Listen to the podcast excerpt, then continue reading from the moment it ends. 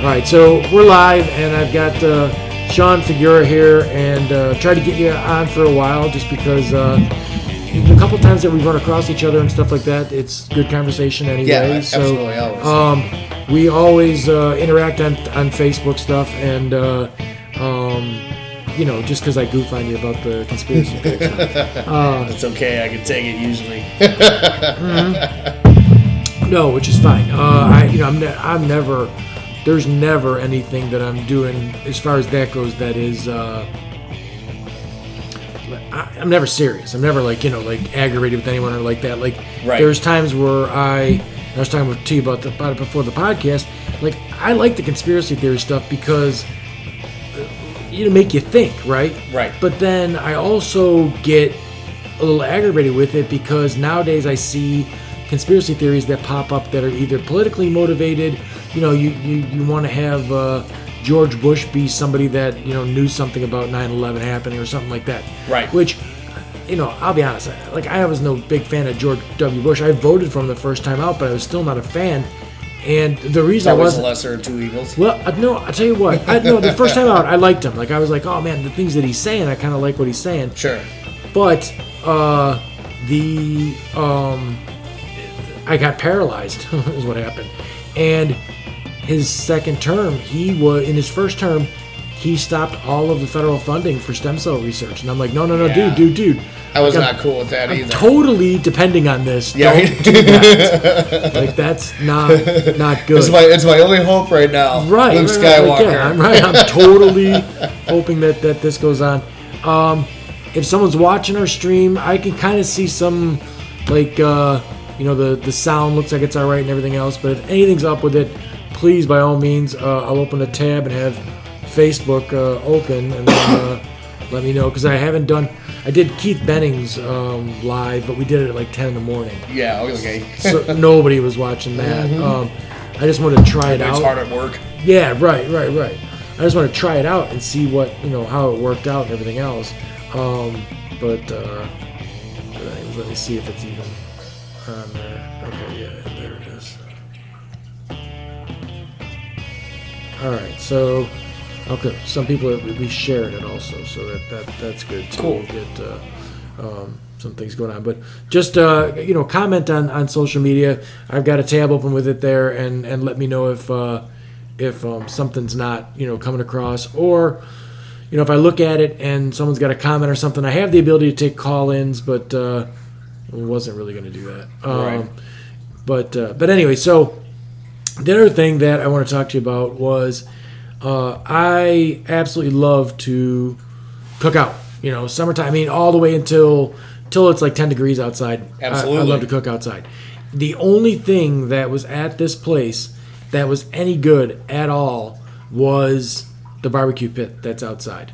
Nice. So the rest of the place was garbage. It was. I haven't seen outside. Junk. So is it like a brick deal or something? It's a whole big pit. Like awesome. it's you know, it got countertops. It's got a burn around the side.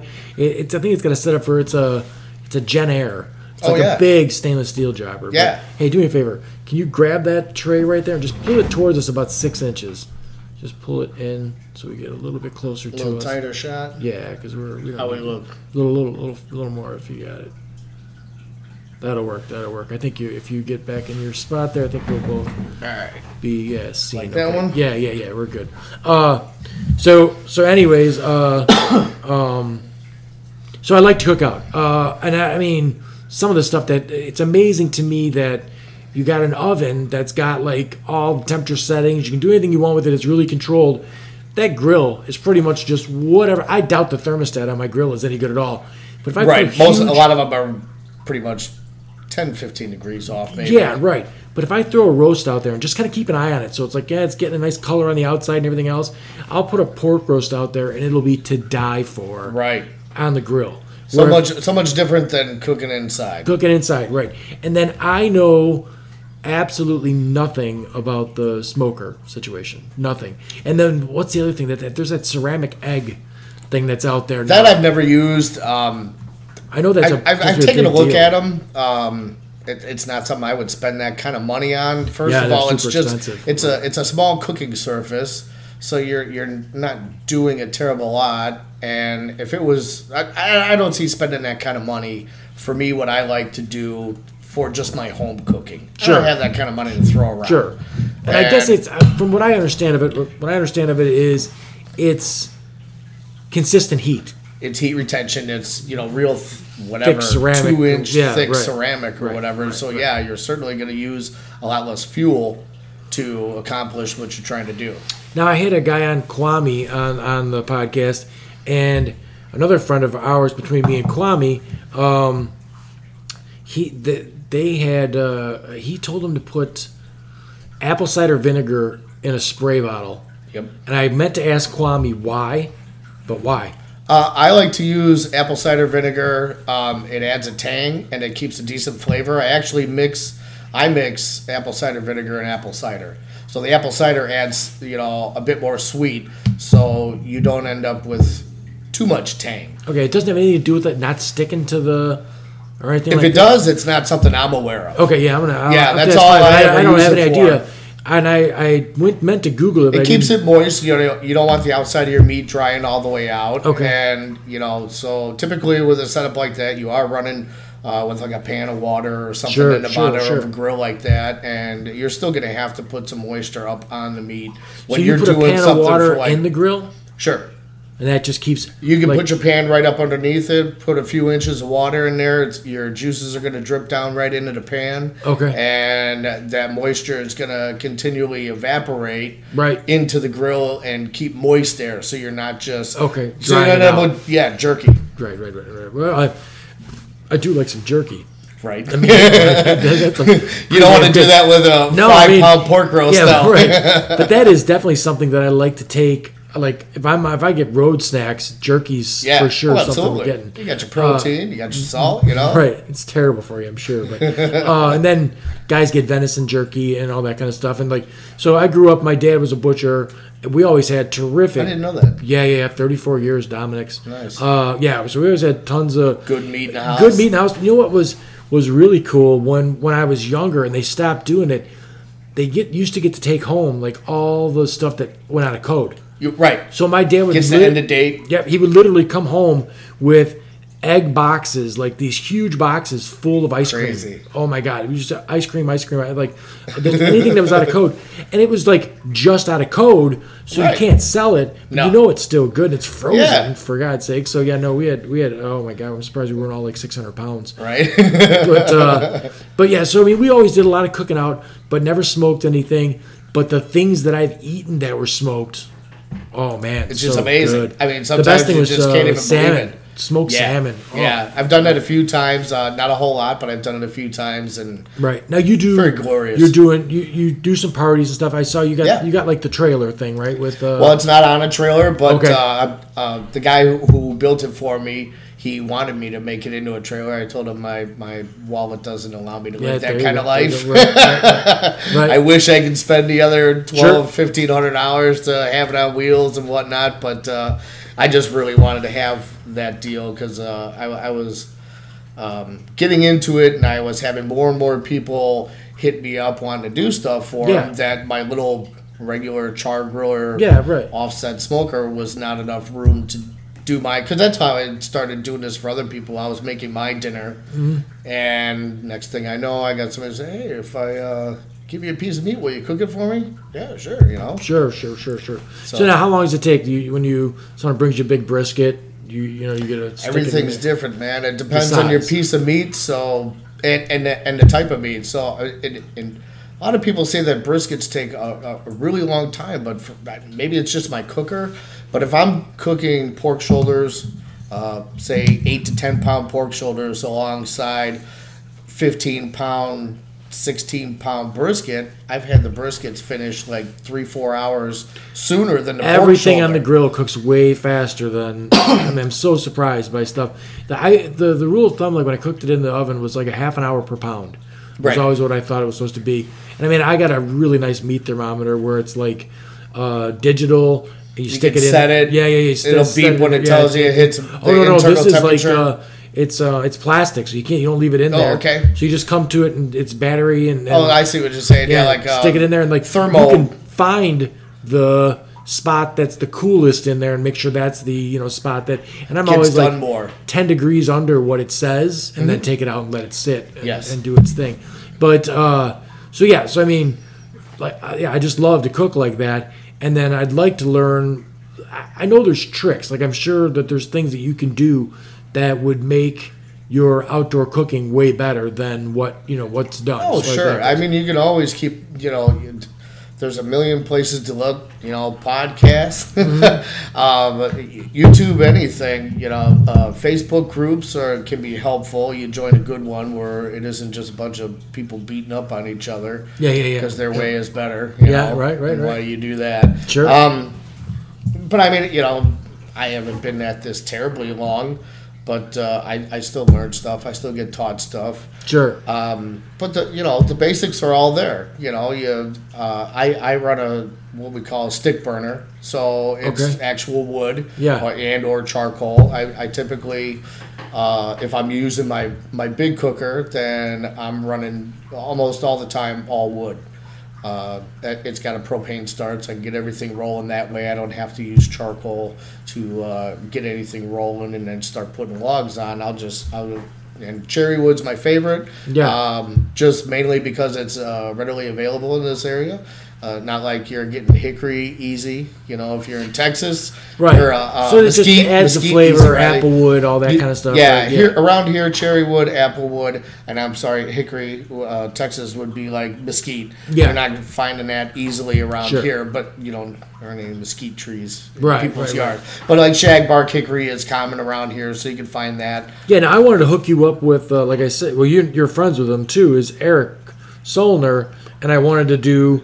it would have to be a small one because I mean, you know, he's a massage therapist guy, and I figured a party where you had killer food, some drinks. We already did that. Oh, did you do it? Did you get it done? Yeah, he came. This was before. Before I said it was like 2 years ago or something like that. A year, like 2 years ago. I think. See, I think that's a business model. He came over. I was cooking. He had talked about a few times wanting to catch me while I was cooking just to see the whole operation and what I do. Yeah. And he ended up coming out and hanging out with me and Sonia, and turns out Sonia actually knew who he was from back in the day. Okay.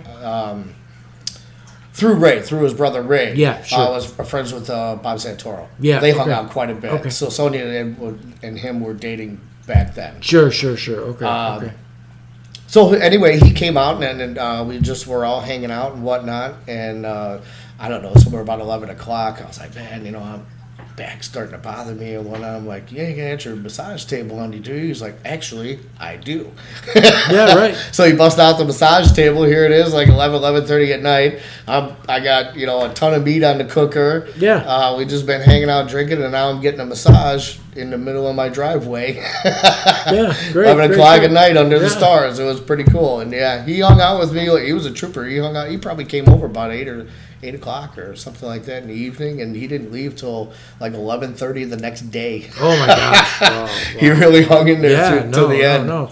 I just think that you know, there should be some money that could be made, you know, for both of you as far as that goes. Like, I mean, if you're catering something essentially, and then he's providing massages, you know, that could, you know, should be something. And like, you know, he said where he worked was at Massage Envy.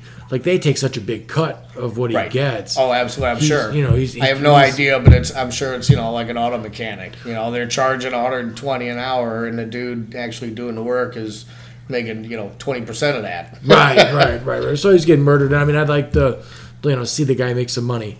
But anyways, and then the other thing that, you know, besides the smoker stuff and everything else, so I mean, your advice would be, like, go buy a smoker and then just start fucking around with it. Like, whatever you really think you want to do. I mean,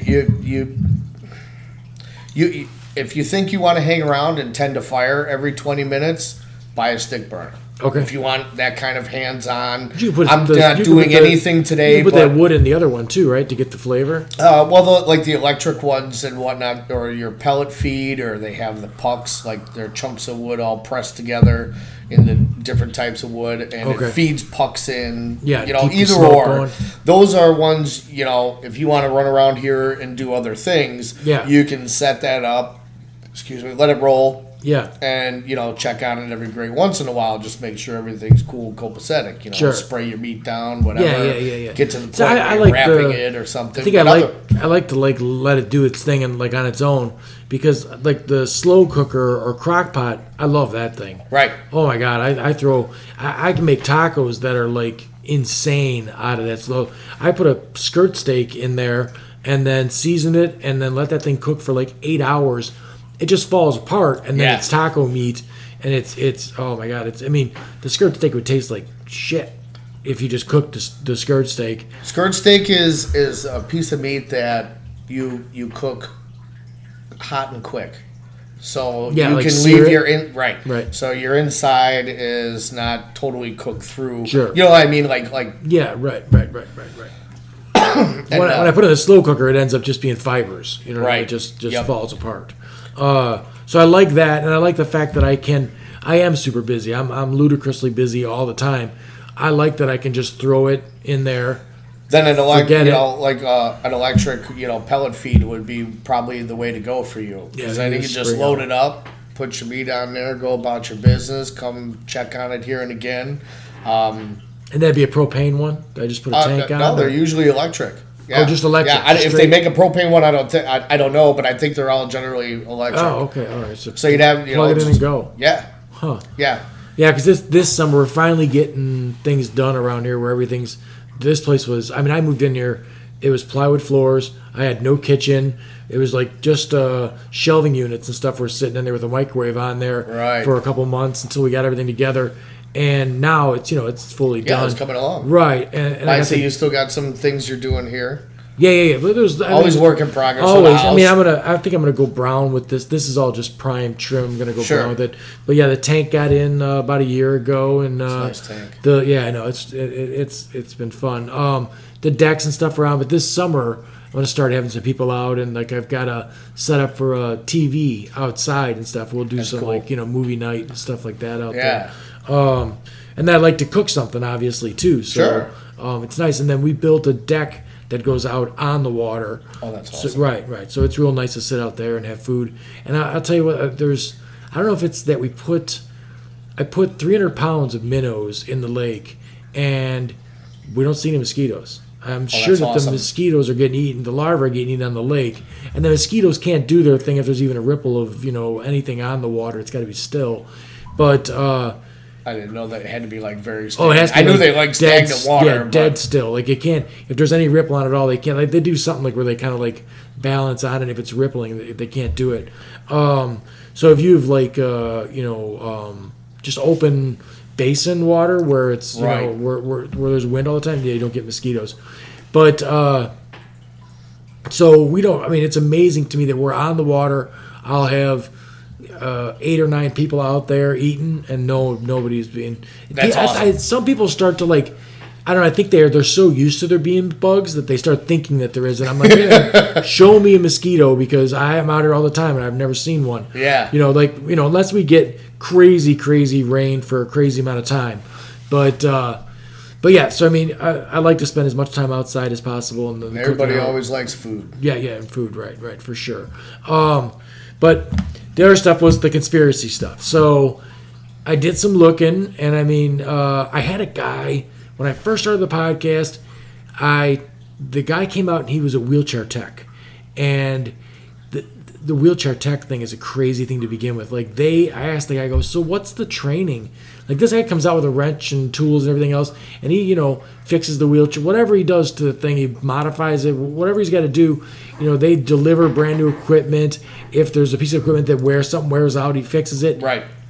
He shadows another guy for 1 week, and then he's on his own. Like, oh my God, that's crazy. Crash course. Right. So, but we got to talking, which is what I do all the time is talking, and he was a flat earther. Oh my goodness. Yes, straight up. And I was like, oh my God. I was so thrilled. I think the guy was here for like 2 hours, and like an hour and a half it was like talking about that. And I'm like, all right, explain it. And I did not realize how much was involved in the flat earth thing. I did not realize, because, and I guess I never thought about it long enough, but you need to have more to it because it doesn't make any fucking sense to begin with. Right. So like the ice wall, like that the whole planet is surrounded by an ice wall. I've seen this, and I've seen where they claim 300 that feet high, and yeah, that these videos were supposedly, you know, military test rockets or whatever the hell it is, or, you know, they've got a camera on the nose, you know, GoPro type deal, right. And all of a sudden it just stops going. You know, they show it launch and show it up into space, and right. Then all of a sudden it seems like it just stops. This guy was explaining a whole thing where a general from the U.S. after World War II, like, took an expedition to Antarctica, and they found the ice wall. And, like, the government won't, like, it's always a government, you know, cover-up or whatever, but the government will not let you go further in. Like, they'll let you onto Antarctica, but not any further in.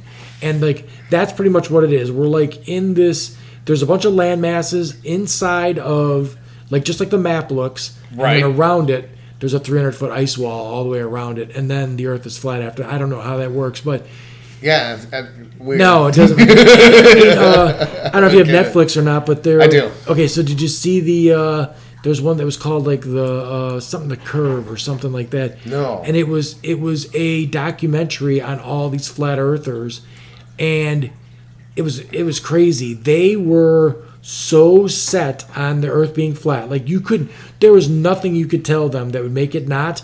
Like, they would talk to physicists and stuff like that, and they're like, no, this and that. The one guy spent $300 on this, like, it looked like a Maglite size deal, and it was a laser.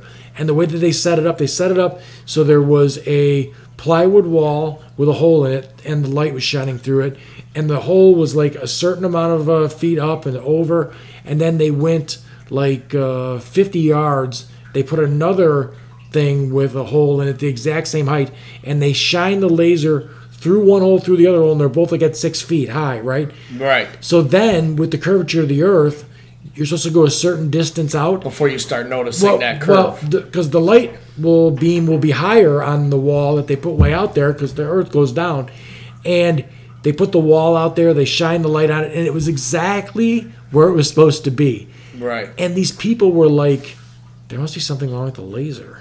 And I'm like, no, dude. You just... It's a faulty laser. Yes, it's a curving light beam. Right. Well, it was curving up, right? Because the Earth was curving down. So, like, they were like, no, there must be something with that. And then, like, they had something else. I can't remember. It was a while ago that we watched it. We watched it in the gym, and it was, like, impossible to work out because me and my sons were all, like, just glued to these people that were so set on it. Right. And some of them do YouTube channels, and they do all kinds of videos and stuff like that. Like, there was a guy with 1,000 flat earth videos. I don't even know how you do 1,000 flat earth videos. Right. But he had, like, a big following, like, all kinds of people watching the flat earth videos.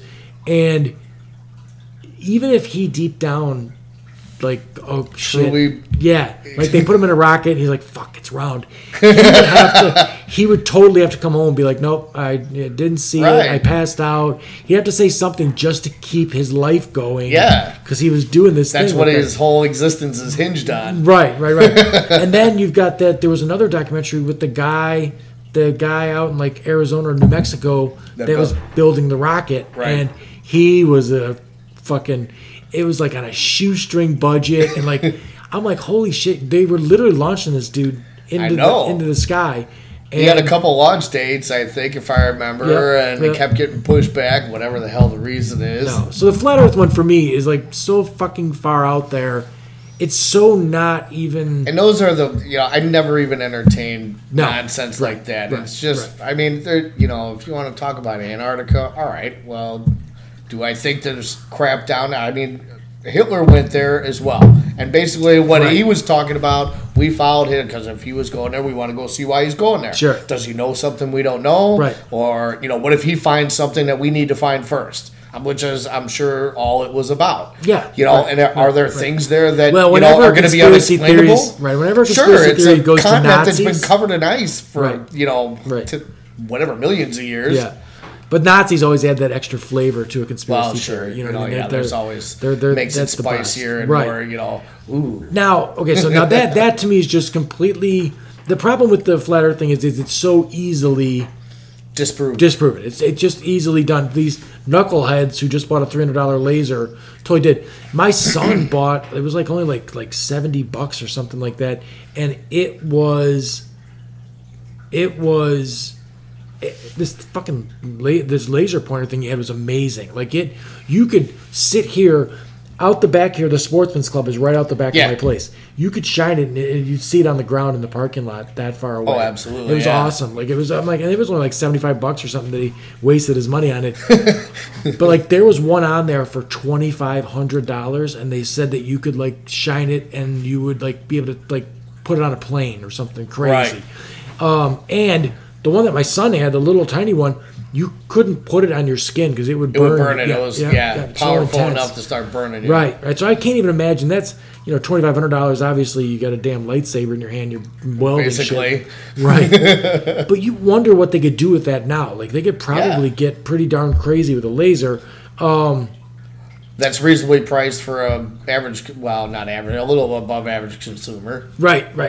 Okay, so now some of the ones that are mainstream conspiracy theories, like the Melania Trump has a doppelganger who follows Trump around to, you know, to that's what I saw. Well, okay, all right. Now, see, I have no idea of this one, but I mean, history does show that we have had situations like that. Almost any world ruler of any importance, and even not that much importance in history, has had lookalikes for sure. Yeah, right, and right. It, you know, usually dictators and people who could get assassinated really easily. Right, that's what I was just gonna say. For the there was some Richard Dreyfuss movie where he was like a double for a dictator or something like that. It was hilarious. I think I've seen it. Right, but but then the other one that like I dislike them when they start to get, you know, Melania having a double. There's not a political bias in that because it just could be a world leader type person in a double. Like I don't want to, you know, go into that parade, so we're going to send the double. So that's not political. That's not like that doesn't shine a bad light on anybody. The thing where Michelle Obama has a dick. All right, she doesn't. That's a woman. She's been a woman forever. It's ridiculous. I mean, right. It's ridiculous. And it's. I don't think that it's taken seriously by people that are, you know... 99% of them are just being asswads. Right. They're being asswads, and they're also, like, it's trying to be negative towards, you know... The whole Obama thing, which, you know, whatever. Obviously... The birther one, that's bullshit too. I mean, you know, like a guy somehow went back and faked everything. You know, like he was not born in Kenya, he was born in Hawaii, right, and everything else. But you know, people are still holding on to that. I mean, that fucking Louis Gohmert was just on the impeachment inquiry, and he made a mention of, you know, presidents that were born in Kenya or something like that. And I'm like, oh my god, you're still holding on to that, you fucking hayseed. So like that's nuts, and then. The other one so they're funny, and I get it, but I know that there's certain people that are on social media that are posting it to throw political punches, and it's like nonsense. You know, Hillary Clinton does not have a, you know, hit list of like 70 people.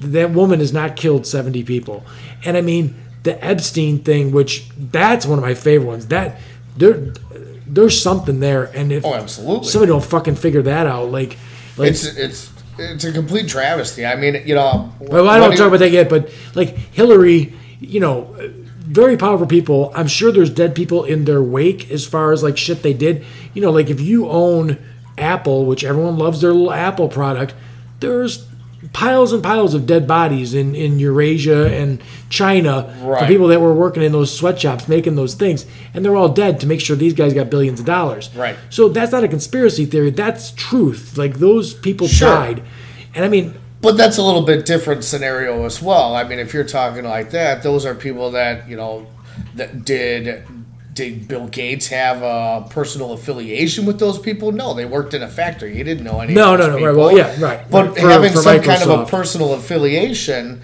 you know, how does somebody end up with that many people and all the weird scenarios where all these people end up passing away? And now, how much did you look into, like, Hillary, right? That, like, okay, so did you ever look into exactly what, because what was the one guy that was, like, found on a park bench and they claimed that he was moved to that bench? Like, and he committed suicide. That much, I never really got that much into it, you know.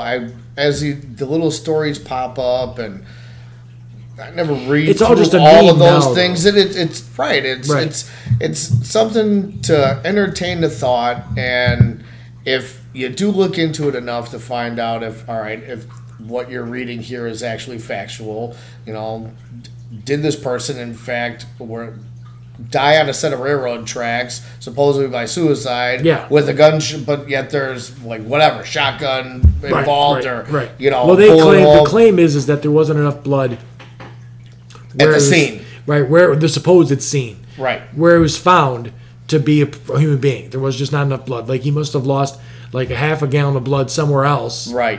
And then he was found there, which could very possibly be. And I'm not saying at all that, you know, Hillary Clinton or Bill Clinton couldn't be involved in some, you know, foul play to take somebody out. I'm not saying that at all. But I am saying that she did not kill 70 fucking people. And there's hit lists that they have out there that, you know, she murdered all these people. And then the one that's really gotten political is you'll only see people on the left post pictures of Trump with Epstein. Right. And then you only see people on the right post pictures of Clinton with, and there aren't as many pictures with Clinton with him, but there's, you know, stories that, the stories thing. Oh my God. Nowadays, you don't need much to make a conspiracy theory, because all you have to do is say something that someone wants to believe, sure, and they're going to believe it, like 100%. Right. The Pizzagate.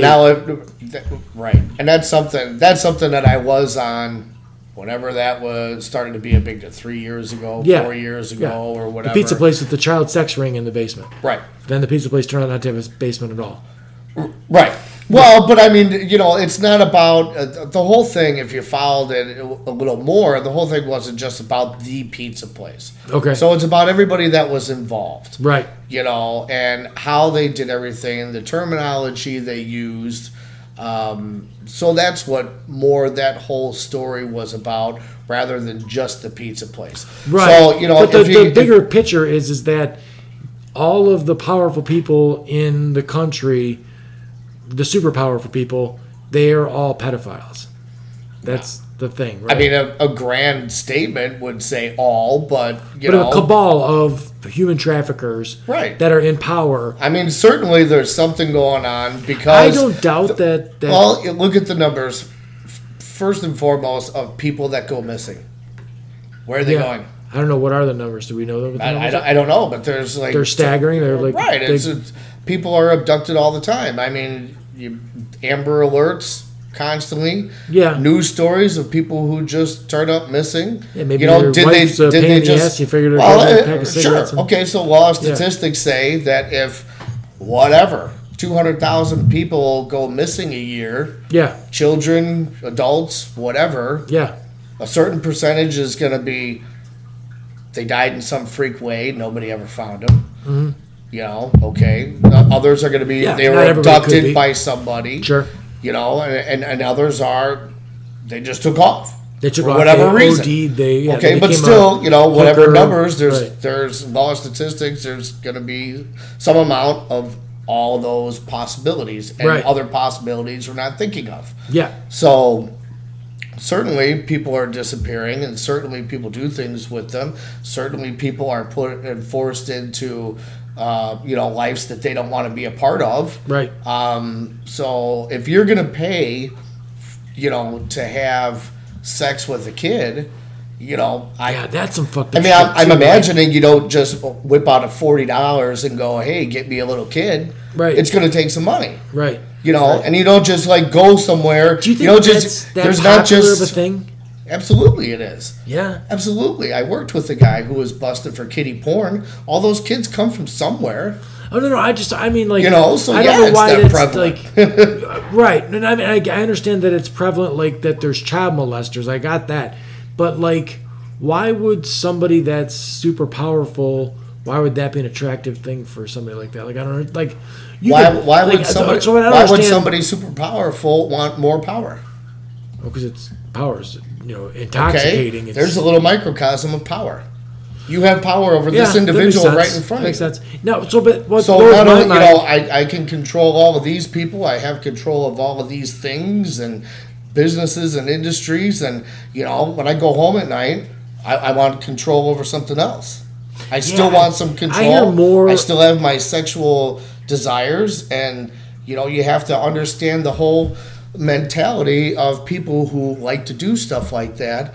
And typically, you know, I imagine there's a few ways that somebody ends up enjoying that kind of thing.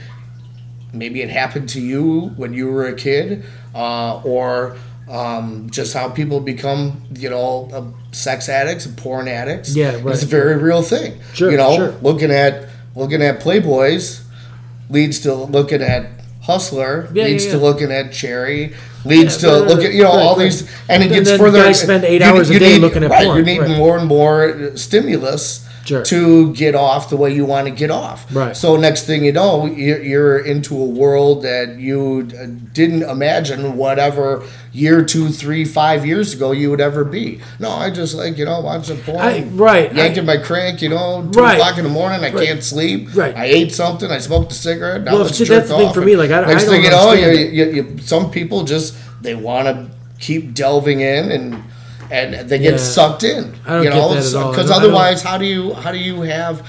There's obviously a need for it. So, you know, you don't get it. I don't get it. No, I don't get it at all. I don't get it at all. I mean, I get it to the understand. You know, sex by itself is wonderful. Understanding human nature. I don't need to add anything to it. You know what I mean? Like, I don't need to make, like, if I just have a girl that really likes to have sex with me, I'm really fine with that. Yeah. And I don't need it in the butt or anything like that. Like, it's all fine. But when, like, people want to get into feet and, like, all this other, like, I'm like, what? You're missing the whole point, though. You know, the sex is just fine. But I see the other people that do the opposite of what you're saying. Super powerful people who want to be shit on and picked on and treated like shit because they're in charge all the time. There's that as well. Yeah, so it's like the opposite situation. Right, you get that as well. Right. You know, you're going to pay somebody. But, you know, again, getting back to that, this is all stuff that, you know... You just don't go find a local, you know, kiddie porn dealer. It's an underground thing. Oh yeah, no, you know, it's not just like you can go to your buddy like, hey, I need to get some weed. You know, anybody sells any weed? Yeah, you know, I got a guy. You know, just go up to your buddy and go, hey, you know, anybody want some kid porn? I'm, you know, dying over here. Right.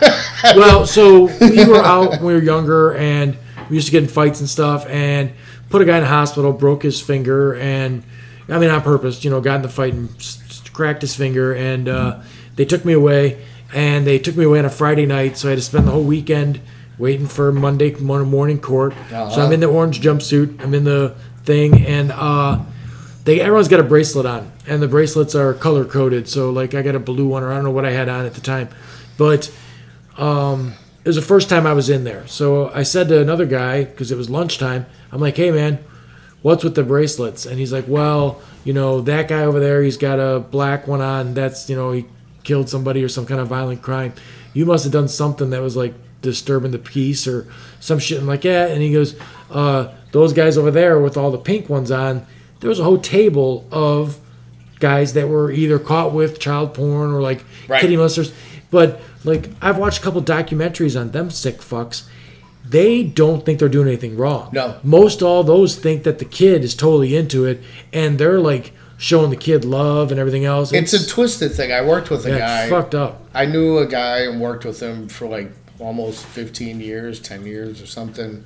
And I worked side by side with him for a gang of years. So me and him, where I worked in the same department, worked in the same area. We're the only two there, and I knew him forever. Even before that, when I used to go into the same place when I drove a truck, he would load me up, and I would see him a couple times a day usually. And when he got busted afterwards, and hearing, you know, story, because his brother worked with us as well. Yeah, he was a little higher up in the company, and just hearing him talk about how his brother talked about the situation, he didn't. You're right. He didn't think he was doing it. He thought it was no big deal. Oh, you know, this is going to all blow over. Mm-hmm. No, it's not. It's really not going to blow over. And it should. Over. You're fucking somebody up really good. And yeah, from what I understand of that, that's a chain too. Like you fuck somebody up, and then when they grow up, they fuck somebody up, and it just keeps going. Absolutely does. But so you know, I don't want to talk about that too much because it's fucking disgusting. But the Epstein thing is connected to that, right? So yes. I did some look. Have you looked into the Epstein, like? I mean, through the years, I've known that this is something that's been talked about. But just the Epstein case himself, like just him personally. I did some digging. I didn't really. Oh my gosh! So okay, there's a conspiracy theory out there, and it's only a conspiracy theory because it's, you know, it can't be proven or whatever. Right. That guy is the whole.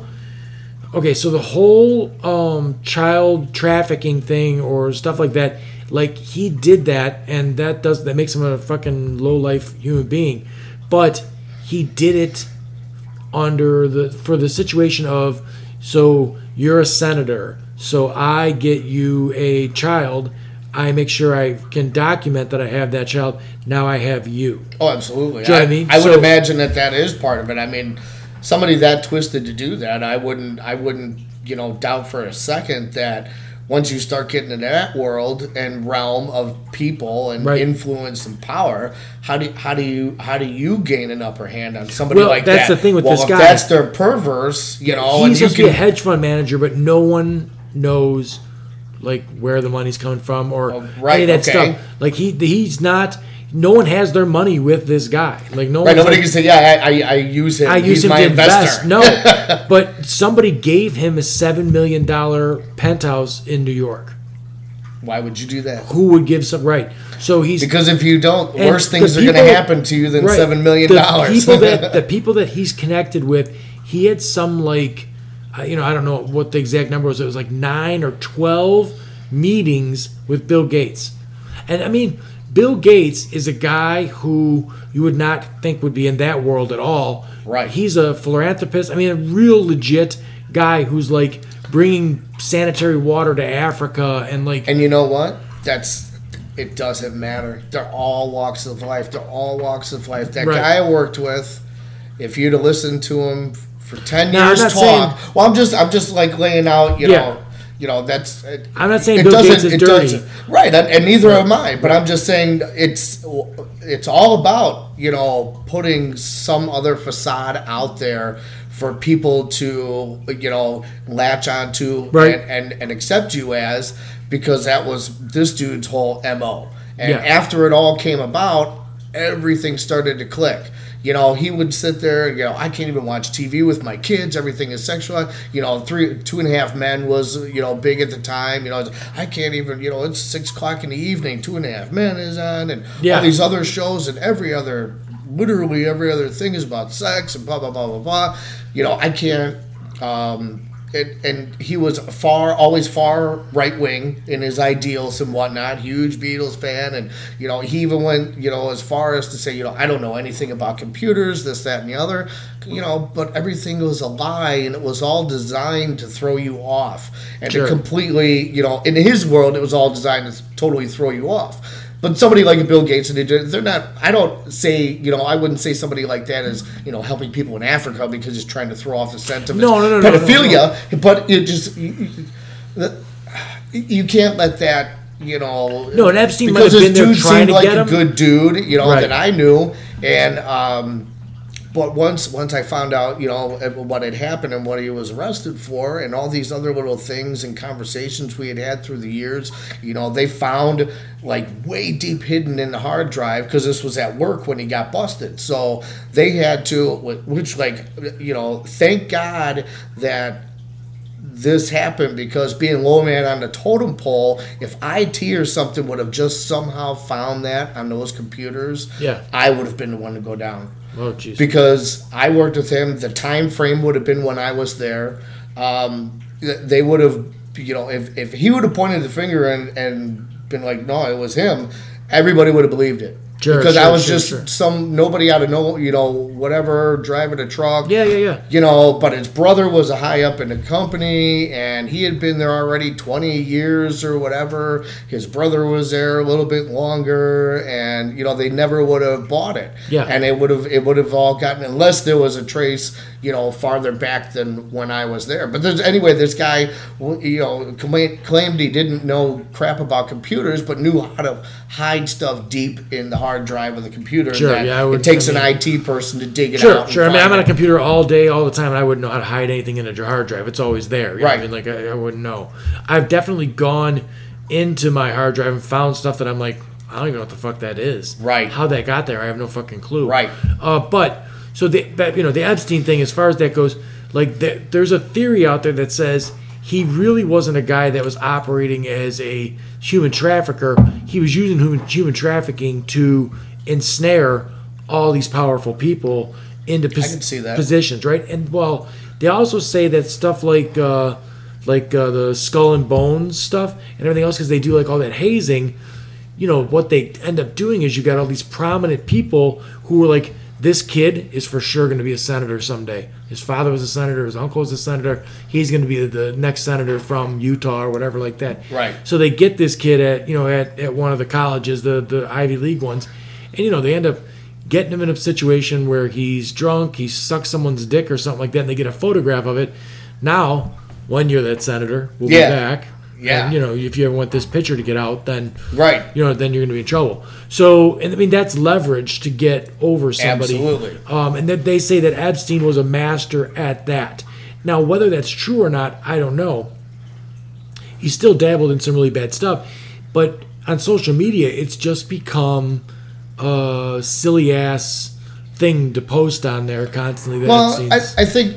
You know, because we're both positively. A lot of right. Yeah. A lot of people, you know, they're probably just jumping on and whatever. But I think it may come off as ingest everything that's being done, like the Christmas ornaments. This Christmas ornament, you did hang itself. Right? You know, so I think at this point it's like everybody's just kind of going, look, motherfuckers, we know something's up, and you all act like we're fucking stupid. And we're supposed to buy this story. Yes, that, you know, he's in a federal lockup, and the cameras went off. Well, and he already tried to kill himself once. Right. And then they took him off of Suicide Watch. Why would you take him off Suicide Watch? It would make no sense. So I think the whole point with a lot of people in posting stuff like you see on social media is just like, come on, man. If you guys want to be that ridiculous, we're going to be that fucking ridiculous too. Yeah, but I see a point to keep it alive because...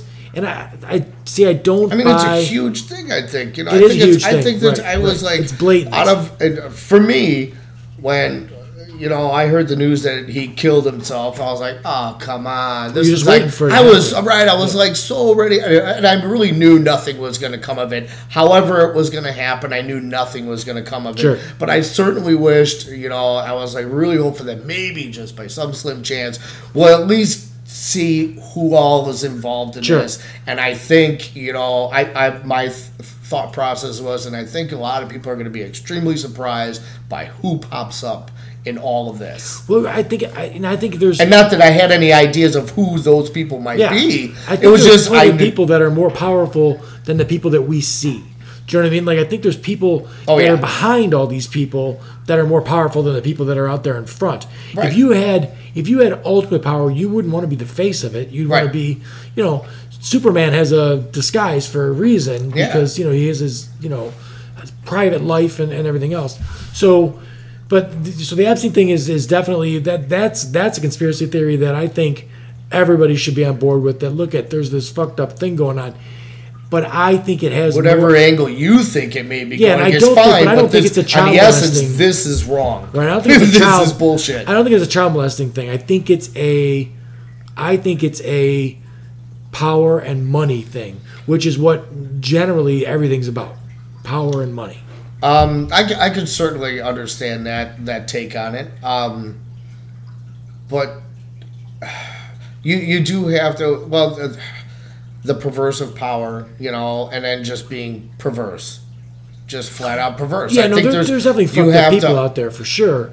But I think getting someone into a fucked up position and, would be worth a lot of money. Where my thinking is okay, with your, and this is just what I'm thinking because I haven't heard a lot of what you're saying. Yeah. As far as this is more about power, right? But it absolutely makes sense. Where this guy got his money, and they also don't know how much money he has. Right, but I mean, it could fucking island though. If it started with, did it start with money? And the kids were a means to, to more money, more power, or was it a kid thing first? And you go, right, I know what else I can do with this other than just make a shit ton of money off these fools is I can get everybody in my pocket. Well, yeah, right. So, we'll never know which came first, the chicken or the egg. But there's also I can't comprehend why someone like the owner of the Patriots, the Kraft guy, right? He gets caught at a fucking rub and tug, which makes no fucking sense. Like, I've never been to one of those places, but I don't imagine that there's a supermodel that's giving you the rub and the tug there, and he's married to a fucking supermodel. Like, he's a troll. He's a fat troll married to someone that's 40 years or 30 years younger than him. She's smoking hot. And he goes to some, it was literally in a strip mall. And it doesn't make sense, right? Makes no sense. But you know what the old saying is, you show me a hot chick, I'll show you somebody who's tired of fucking her. No, that's for sure. Or if you're just that perverse, it doesn't matter. You want her, him, them, you want all these different things. If you're a billionaire, you should be able to get that, is what I'm saying. And it shouldn't be in a strip mall. You should be able to be like, I got a guy who hooks me up with a $4,000 piece of ass whenever the fuck I want it, because $4,000 to a guy that's got a couple $1 billion is not any money. No. Nickels. It's like dropping a 10 or a 20. Right. It's nothing. It's like a $10 blowjob from a hooker or a crack whore. Right. If you were a guy who had that kind of money and you could, or even the kind of money you have, and you could drop $10 and get a supermodel, you'd be dropping $10 all the time. Right. So it doesn't make any sense that he would go to a strip mall and do that. Which I'm not saying he didn't do it. I just don't understand people. What the fuck are you doing, man? Right. Yeah. Exactly. You have the means. Why are you doing that? We see stories like that all the goddamn time. People with money getting caught in dumbass situations. Right. People are just fucking stupid. Yes. No matter how much money you got and whatever means you have. Right. So, but those are the conspiracy theories that, as far as the ones that, get directed. Because there's certain people that we both know on social media. And it's constantly that Hillary Clinton herself. Now, first off, Hillary Clinton doesn't have any fucking reason to kill Epstein. She wasn't involved with the guy at all. She never went to his fucking island. It'd be Bill Clinton that would have done it. Right. Okay? But all the memes are that Hillary did it. How did Hillary become the one out of the two of those people that was such a fucking ninja killer? And secondly, listen, If you want to hire someone to be president, but I would think ninja killer that you're insinuating that connotates that she actually did the deed. I don't think anybody thinks she's the one running. She must be pretty fucking good at organizing it because that's a lot of dead people. Yeah. I'm just saying, you gotta be pretty good at this. And listen, I don't know, and maybe some of it is not so much her, but the other people that are tied to her that could be brought down. And, if she goes down for this and I'm going down for this and I'm not having it, so I might do, I don't know. Maybe there's some of that going on. Or, I don't know. Maybe all this is just, maybe all those people in their lives is just absolute coincidence. But again, man, let's say it's 100% true. What are the odds that? Let's say it's 100% true. Let's say that she killed 75 people or had 75 people. I think that's a more extravagant number. Anything I've seen is 30 or something. Still a lot of fucking people. That's more than an ABC music kills, right? So so let's say that she wiped out 38 people, right? Let's go, because I've seen numbers in the 70s that say that that's her hit list. But let's say that she was successful with never getting caught. How many? Yeah. And she whacked out 38 people, right? That had anything to do with her. First off, she would have whacked out Obama because he was in the way of her getting to be president when she was running back, when he in 2008. And that didn't happen. Trump didn't get whacked. He became president too. So that's nonsense. But Let's say that that's the case. Wouldn't you want that person to be the president of the United States? You would strike fear in every single person she ever went up with. Nah. Not me. Not her. Not her. Because neither of us like her. Well, I mean, not even anybody like that. I wouldn't. I'm saying to you, that's somebody who fucking gets shit done. Well, that's not how I want my leader to get shit done. I agree. But I'm saying to you, if you were that cold of a killer, that's pretty fucking impressive. Who gets OJ got it? OJ's the only one that we know for sure he got away with it, right? Like that guy killed those people. Yeah. And now he's on Twitter. Hello, Twitter world. Which is fucking insane too. But all I'm saying is obviously she's pretty good at that. So like, and I mean, I don't like Hillary, that's not what I'm saying. But if she was that efficient at it, that'd be the most efficient leader we ever had. I mean, we've had leaders that were Kennedy got killed. Right. So who killed Kennedy? I have no freaking clue. No, that one's one. I think I got a theory. You know what? There's just the CIA killed Kennedy. That's. I mean, if anything, the mob. I don't believe. In cahoots with the mob. Yep. Well, yeah, you certainly have to have somebody on the ground who can make things happen. You need guys that can make things happen. You know, and you got to have. How easy would that be if you're a CIA person? What's that? How easy would that be? If you're a CIA agent, you could, or an FBI agent, you could totally get mob guys that you're like, I got you. Right. I got you on this. Right. Set up this to go whack this and then everything else. I mean, the Kennedy thing's fucked up because the guy who supposedly killed Kennedy gets killed right away. And then the guy who kills him dies. How convenient. Yeah. So everything's like, very convenient. Right. It's all put away. To not really ever have an answer to what happened. Right. And, yeah, the timelines of all that whole scenario are just crazy, the odd things, and it's like, come on, man. Moon landing. Do we land on the moon? I think so. Yeah. Yeah. Yeah. That's pretty good. Yeah, I don't disbelieve that, and I think that's would be very disrespectful to all the astronauts and whatnot that have. Yeah, they all lied. Before those that actually people that are adamant that did not happen. And after, whatever, man. I suppose if I bought a nice enough telescope, I could go look and find the fucking flag on the moon. Yeah. No, can they? I don't know. I don't know either. I don't know if he could get that close with just a telescope. Right, but whatever. Right. But so what now other things about what year was that? 67? I think so. Was it 69 or 69? I think maybe the moon landing. Okay. So that is 50 years ago. Right. We had the technology to go to the moon, but we can't just go there now. That's something I really don't get. I don't understand. So this computer that I have in my hand used to fit like in my house, like just barely. my personal thought, and that's one I have looked into a little bit. And if I had to put my, if I had to hang my hat on a thought of what's going on with that, is something happened up there that they're like, we are not fucking going back. Whether there was, other species from elsewhere that were up there that were just like, what? No. And scared the shit out of everybody. It was like, you go back and tell everybody, don't fucking come back here,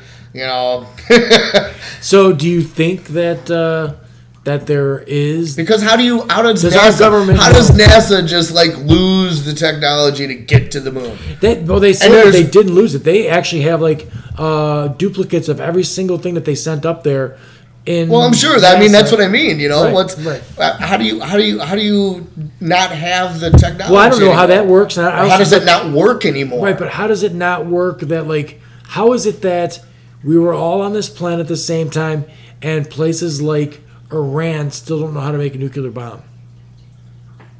North Korea secrets are kept good enough. Yeah, but how is that a secret when we did it 70 years ago, and now they still can't do it? They have technology that they didn't have. I don't know all the different things I could go into interfering with, a third world country creating a nuclear. Do you have the money to create the facilities to, can you get uranium? Can you get plutonium? Can you get all these different ingredients? Do you have scientists with the knowledge to fill in the blanks of what general science doesn't tell you about how to create an atom bomb or a nuclear bomb or any other kind of technology that these other countries don't have that countries like us and China and Russia and Iran. Didn't some kid like in the 80s make a nuclear bomb in his fucking garage? I heard that story. Yeah, that was one. I don't know if it was 80s or whatever, but I remember hearing about that. That was a true story. The kid made a nuclear bomb in his garage. And like there was a whole big thing where they're chasing him around because he got a nuclear fucking bomb. This kid made a nuclear bomb in his garage, but in Iran, 30 years later, their scientists can't make a nuclear bomb. I can't answer that, man. Right. I don't know. It doesn't make sense. It makes no sense because if you think about where we were as a country when like the Manhattan Project was going on, when we were. But see, well, okay. So here's a way. Let me get back to what you were bringing up. The kid here in the States has, you know, the ability to, even in the 80s, to find means to find things to make this happen. Yeah. He's a brilliant kid too. Right. In Iraq or Iran, is there some, you know, popular science magazine that you can order, you know, little bits of nuclear whatever, uranium or whatever, right? Or whatever you would need to create a nuclear reaction. You know, any radioactive. I imagine you can make something incredibly inefficient, but still works with some kind of radioactive material. I don't know nothing to fuck about it. So but I imagine the kid didn't get enriched uranium. He probably used some other kind of radioactive material to make this thing, where the guy in Iran, typical guy in his garage. If anybody, it's just amazing that a guy's got a lab coat. To get the stuff. He's got a lab coat. He lives in Iran, calls himself a scientist, and some kid in the 80s outdid him. As far as that goes, makes no sense to me. But there's that craziness. What would be some other conspiracy theories that were? It's okay. The 9/11 is an inside job. And I know people who are smart who still firmly believe that the frame of that building could not collapse that way from the heat, because it just would make the heat that way or something like that. Right. And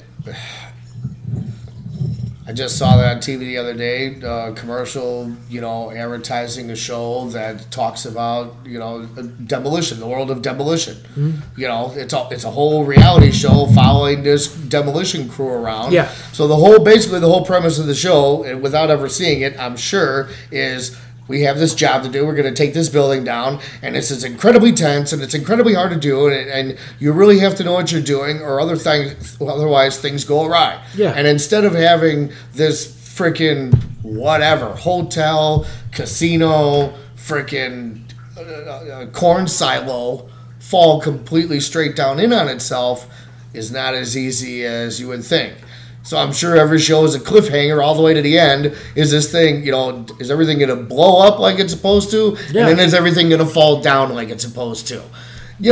So there's a whole show based on how difficult it is to bring down structures in a straight down pattern, or whatever pattern you need to fall perfectly to the left and, to miss between these buildings.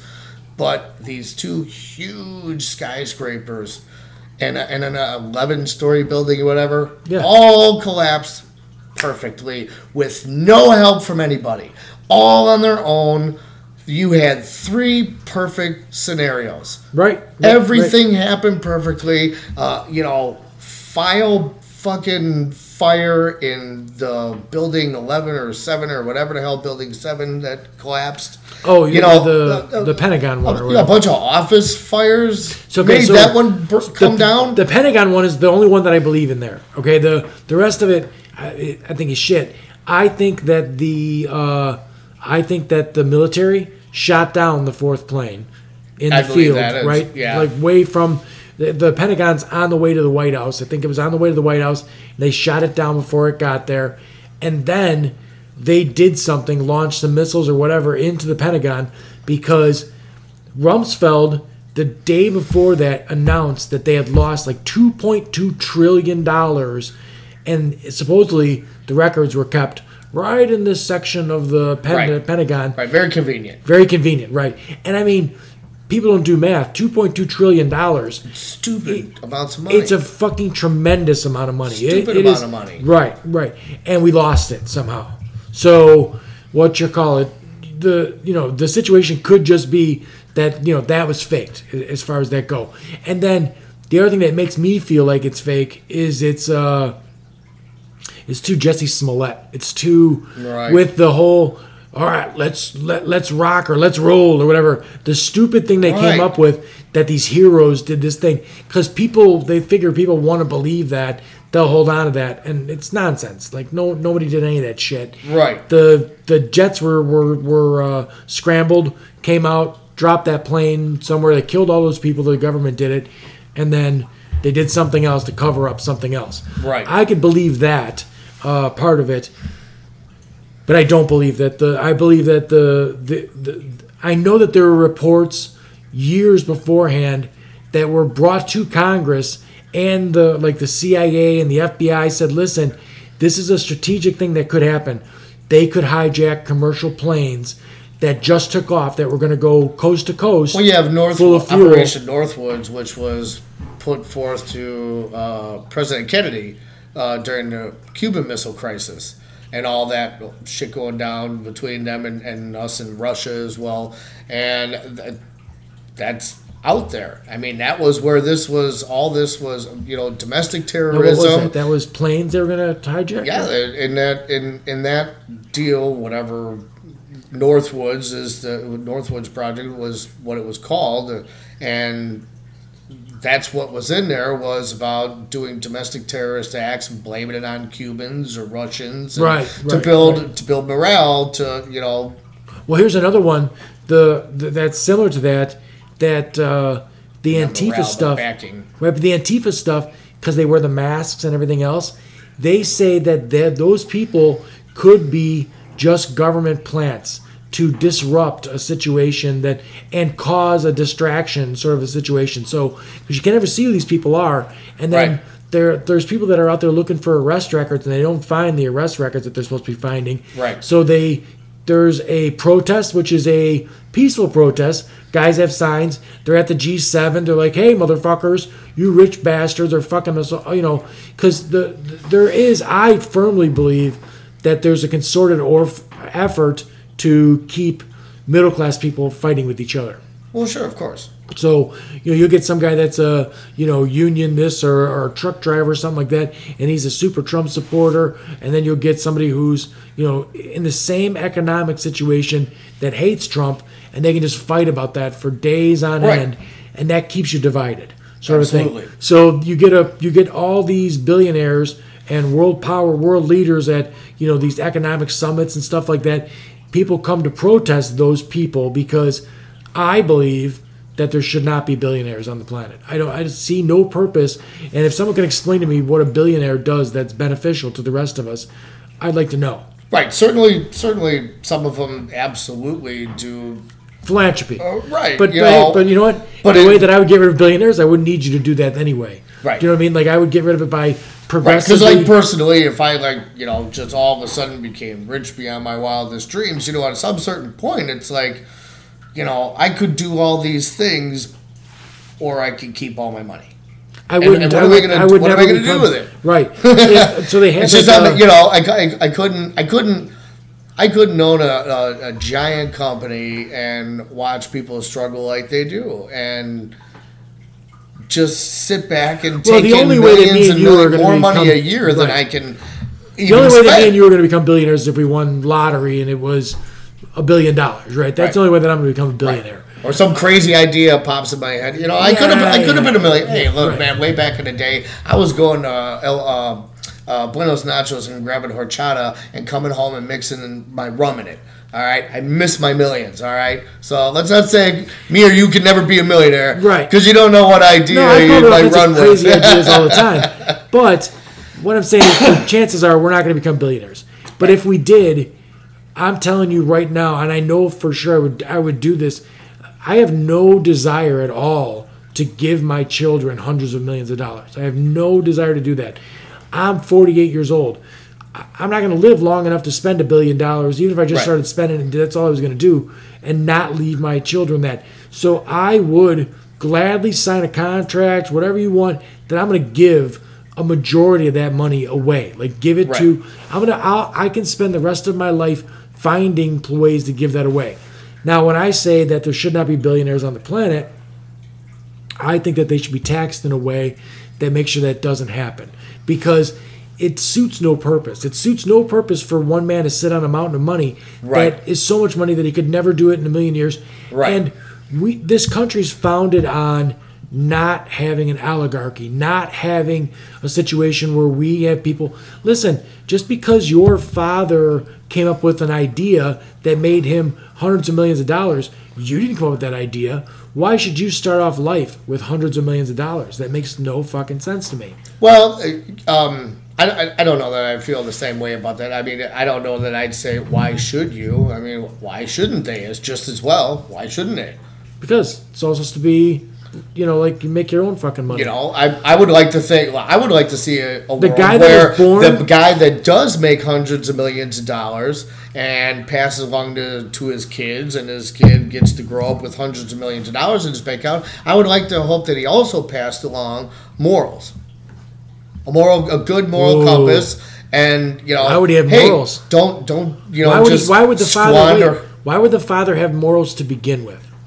Why wouldn't it? We all have some moral structure. You, we all have some moral structure. Every single billionaire that ever existed, there's dead bodies somewhere.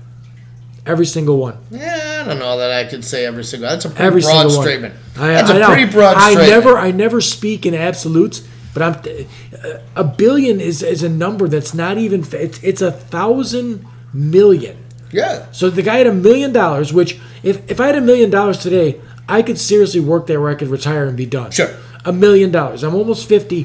$1 million. If you live 50 more years, it would probably just about, you know, depending on how you invest, stretch out. Right. I could, in this day and age, with my $1 million, I could just go out and buy myself 6 rental places, rent those places out. They'll be purchased and bought for, paid for. The property value itself goes up over time, and I keep making $1,500 a month on each one of those times 6. Right. I'm making $9,000 a month. I can live on that. Well, sure. The rest of my life. And my capital is gaining because the property value is going up also. Sure. So what I'm saying to you is that's $1 million. I can live the rest of my life on that. A guy had 1,000 of those, and another guy had 100,000 of those. Right. Why? So what? Why not? Again, why not? I mean, this is... I mean, it's not just our economy. I can answer this fucking question for you. That's the dumbest thing I've ever heard. Economies across the world. Why not? Here's why not. There's all kinds of fucking people who can't get an education, who can't fucking... Well, we're just talking about having it. No, I'm not talking about squandering it. You said why not. I'm saying having it. Why not have it? Why not have it? Now, what he does with it, now that's maybe where I have a beef. Well, no, they don't have to do anything with it. Jeff Bezos... Well, they don't have to, but some do and some don't. Jeff Bezos made $11 billion last year and didn't pay 1 cent in taxes. Right, and that irritates the fucking shit out of me. Well, that's what, so you're saying why not, and I'm saying because roads need to be paved. Now, if he paved some roads, if he fucking paid his taxes, if all his employees made $50 an hour, I'm just saying, if he did all he's not doing anything. Then it would... Okay, but he's not, but... He has paid federal taxes in 4 years. Okay. So we know this. I'm just saying, the first year when he made $8 million and he paid zero taxes, he was like, oh, that's fucking pretty damn nice. Right. And then the next year he made $9 million and didn't pay any fucking tax. $9 billion didn't pay any taxes. Then $1 billion. We're throwing this around like it's a thing. Right. Like, and what I'm saying is if he had a better moral compass, I would think that you would turn around and go, look, I'm going to set the precedent and say, okay, but to say he has no morals, there's morals. It's just in the money aspect, he doesn't have morals. He has morals in the fact that maybe he doesn't cheat on his wife. Maybe he's not going to run around. No, Jeff Bezos does cheat on his wife. Oh, well, we do know that, yeah. But I'm just saying, you know, there's other morals the guy has. He's not completely amoral. Or just be running around shooting people in the face and taking his billions. Why would he have to make a business to do it now? He's got enough money. He could buy jets and bombs and go threaten the fuck out of everybody if he had no morals. So he has some morals. That's an issue right there. You've got a guy that's powerful enough to buy all those things. Why should he exist? Again, why not? He's not buying those things. How do you know he's not buying those things? I really don't. If you took eight of the wealthiest, that's getting a bit extreme. I mean, if you took eight of those people, they could form their own country. Do I think he has a secret garage somewhere with F-15s? No. I'm just saying you don't know that. Cruise missiles. Now, if you want to suggest that maybe he has, politicians bought, fuck yeah. Yeah. So is he gonna spend his money to influence for a guy where he can build his next place? Conspiracy theories.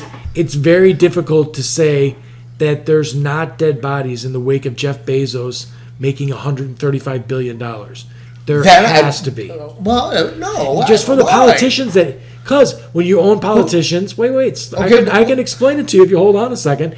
If you own a politician, he can pass a law that says you can put chemicals in the river. People die from that. Those are dead bodies you're leaving behind. Okay. The Koch brothers absolutely have dead bodies. Absolutely. All right, look at all the... politicians and business people in Flint. Right. I'm just saying. Okay, so, but I don't know that I would say every. I know. I'm painting with a broad brush, and I don't ever speak in absolutes. But I once you display a level of greed to the point where I'm sure a guy like you and a guy like me, if you ended up with $30 million, right? You would be helping people out. Yeah. Right? Oh, for sure. $30 million. Certainly first, those close to me. Jeff Bezos is making $9,000 million a year. Mm-hmm. It's ridiculous. It's a ridiculous amount of money. It's completely ridiculous. And here, the problem is he's making it on the backs of every single one of Jeff Bezos' employees was taught to read, write, and do arithmetic, probably with the public school system, that he pays no taxes into. Right. His workforce is making him money in a system that he has a vested interest in paying into, and he pays nothing into it. Right. So, and I'm not talking about 1 year he paid nothing into it. That's flawed. It's totally flawed. I don't disagree that. Right. I don't disagree. So what I'm saying to you, though, is the reason why not is because the people on the bottom can't even get a fair shake to get an education. You can't even get, like... See, here's where I'm at. I'm not against, all right, what's the top money anybody should make? What's the number? Well, there's no number. There's no number. Okay, well, then why can't they have billions? Because I'll make it that they can't. Well, but no, there has to be a reason. No, you got to the point where there was every single person was able to get their health care taken care of. Every single person was able to get an education, and people were able to get themselves ahead. Right, like there was no more starving children. There was no more.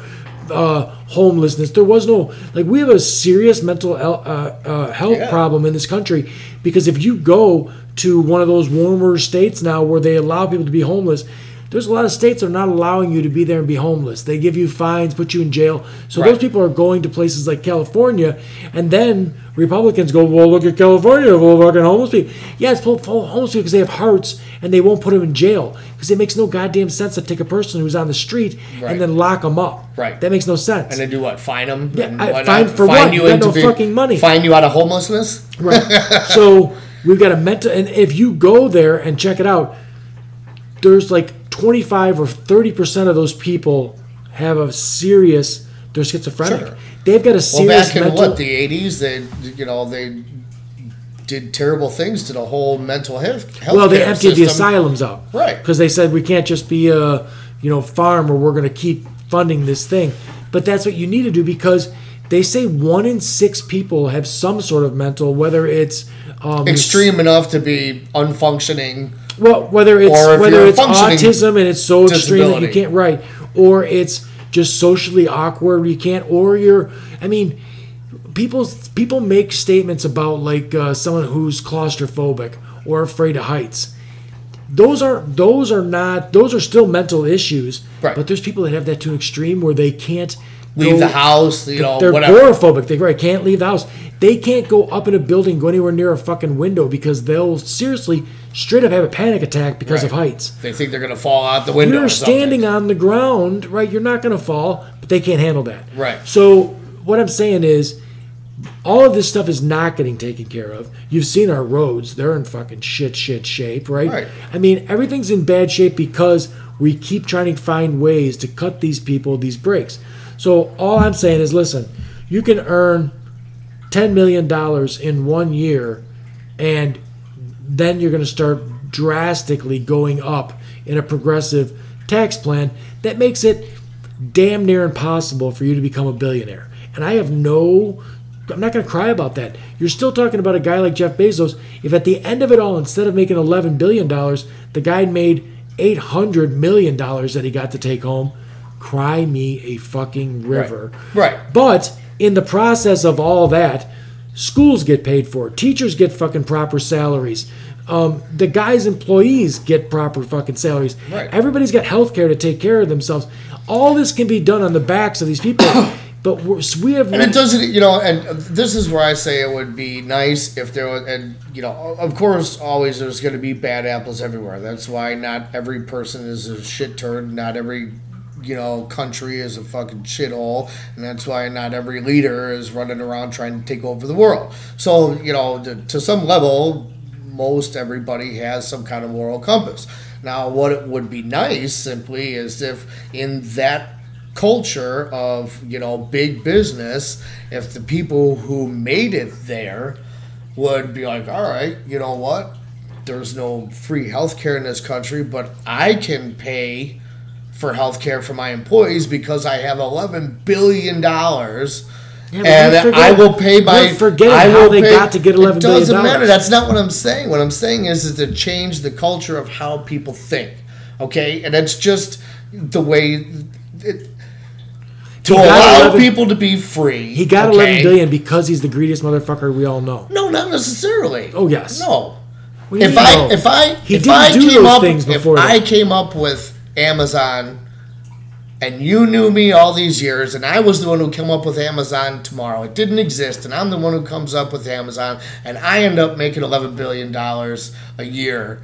But I pay taxes and stuff, and I do for my employees and stuff. But he doesn't. Okay, but we're talking billionaires in general. You're focusing just on him, Bezos. I'm talking... Everybody who's got ass tons of money across the globe. Right now, there's 91 Fortune 500 companies that paid 0 federal taxes. Yes, I'm telling you, this is the goal. It's not. It's not the 92nd one is like, motherfucker, we just missed it. Like, I'm telling you, all these fucks. It's all about exactly that. So there is no. They're the Gordon Gekko situation. Greed is good. And all this, so they've convinced themselves that this is what they need to do.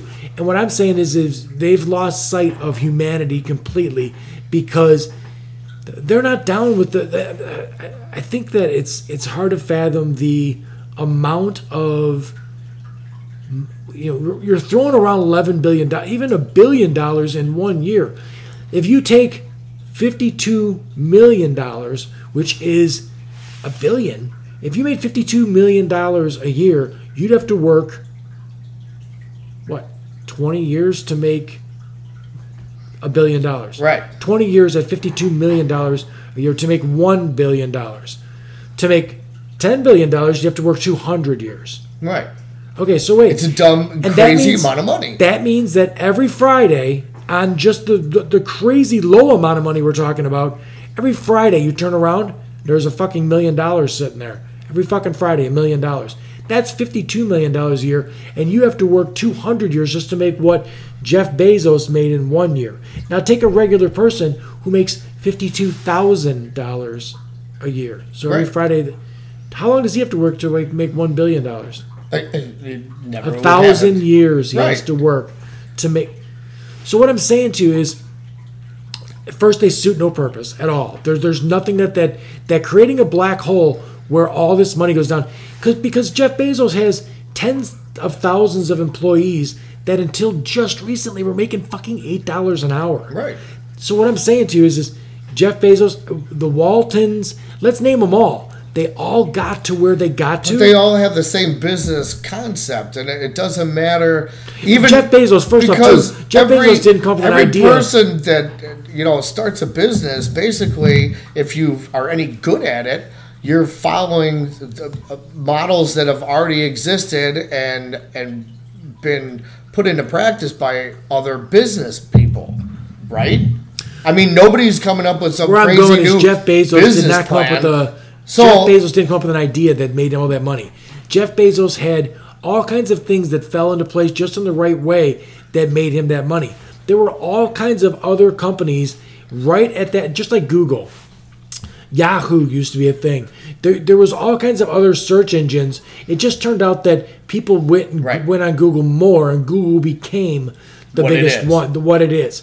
Now, even though those are supposed to be leftists and everything else, and they do, like, so I stopped shopping at Sam's Club because, honestly, the employees there are miserable. Miserable fucking people. Right. They're making $8, $9 an hour, and they got to deal with everyone's shit all day long. Right. They're miserable. So, like, when I'm like, hey, and you got to put up with the corporate crap you got to do. Yeah, right. And every year they're trying to make the bottom line. Act like this. Right, don't act like this that. This guy's working 32 hours a week. So they won't give him another hour, so he can still collect his welfare and all this other bullshit. So I stopped shopping there. And I lived in Manhattan, so it was like 15 minutes to go to Sam's Club. And I would drive all the way to Orland Park to go to Costco.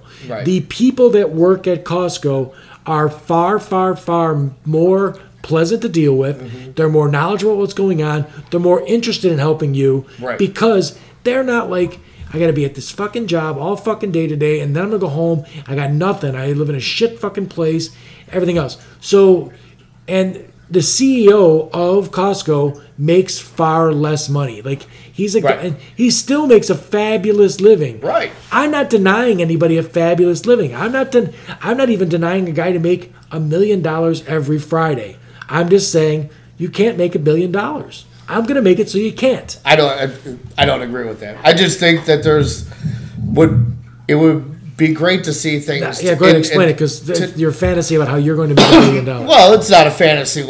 It's something that could be achieved. You know, no. Other cultures live in different ways as well.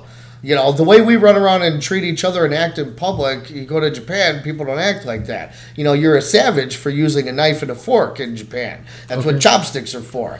Because you've already done killed it. Okay. So you can, just like anywhere else where cultures are different, there's always the possibility to change the culture and the mindset. Or, you know, to force people to understand that. You know, I talk at work. I fill in young kids at work and go, you don't even understand what it's like to work for a place and know that even if you're a crappy worker, back in the day, even if you were a crappy worker, you're probably going to get 25-cent raise every year. If you were a pretty good worker, showed up every day, did your job, 25 cents a year. You might get 50 cents a year. If you're a good worker, you work hard and stuff. A dollar raise was no big deal back in the day. You know, everybody got dollars. Almost everybody I knew back in the day dollars every year. Yeah. Right. Yeah. You know, now the model is, what percent are we going to give you? Did you do good enough this year to get a 1%, 2%, or 3% raise? Yeah.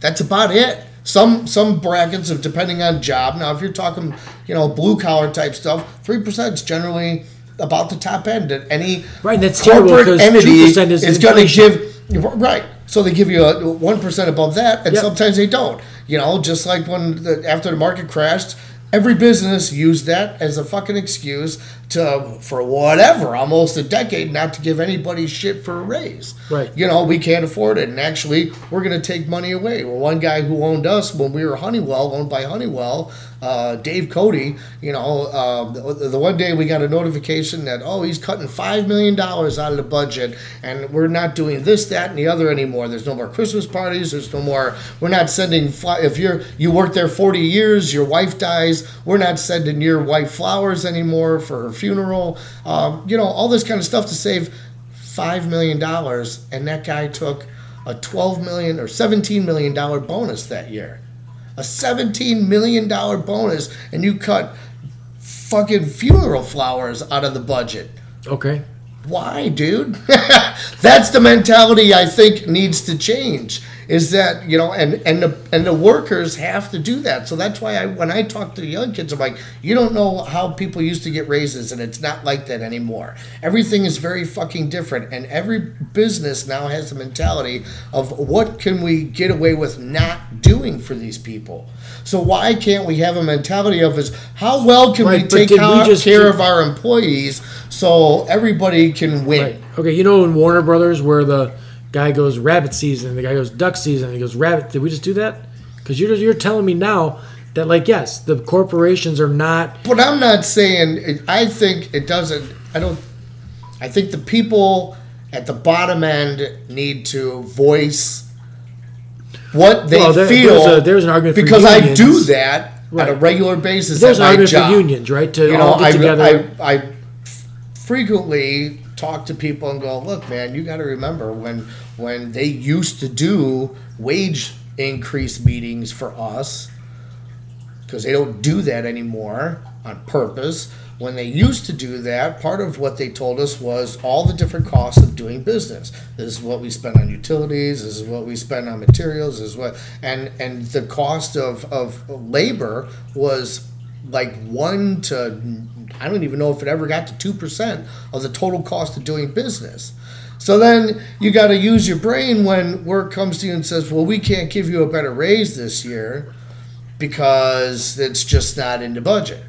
But we're like 1%. That's like you can't make your hardly make your bills here in the house. So do the math. So what I'm saying is, you know, if you're running your household and toilet paper is 1% of your total cost of running the household, and the lights are about to be turned off, we're not going to spend that kind of money on toilet paper no more. Well, that's only there's got to be other things. Can you afford this fish tank and all the fish food and the chemicals and, you know, whatever else, other big expenses? But, you know, our employers always want to hit the worker first and go, yeah, we just can't afford to give you that kind of raise. Well, people got to start speaking up, whether it's union or not. You know, if people start having the wherewithal to go, I'll go work somewhere else. The one guy that speaks up will get fired if you don't unionize. If you don't. Right. If you don't get together on it, it's right. I don't care if it's a formal union or not, but if you're not locked together as you're going to do this thing. So, okay, so if a guy back in the day made $10 an hour and he got a raise, that's 10%. Right. He got $1 raise, and that's 10%. If he made $12 an hour and he got a raise for $1, that's 8% that he got. He got an 8% raise.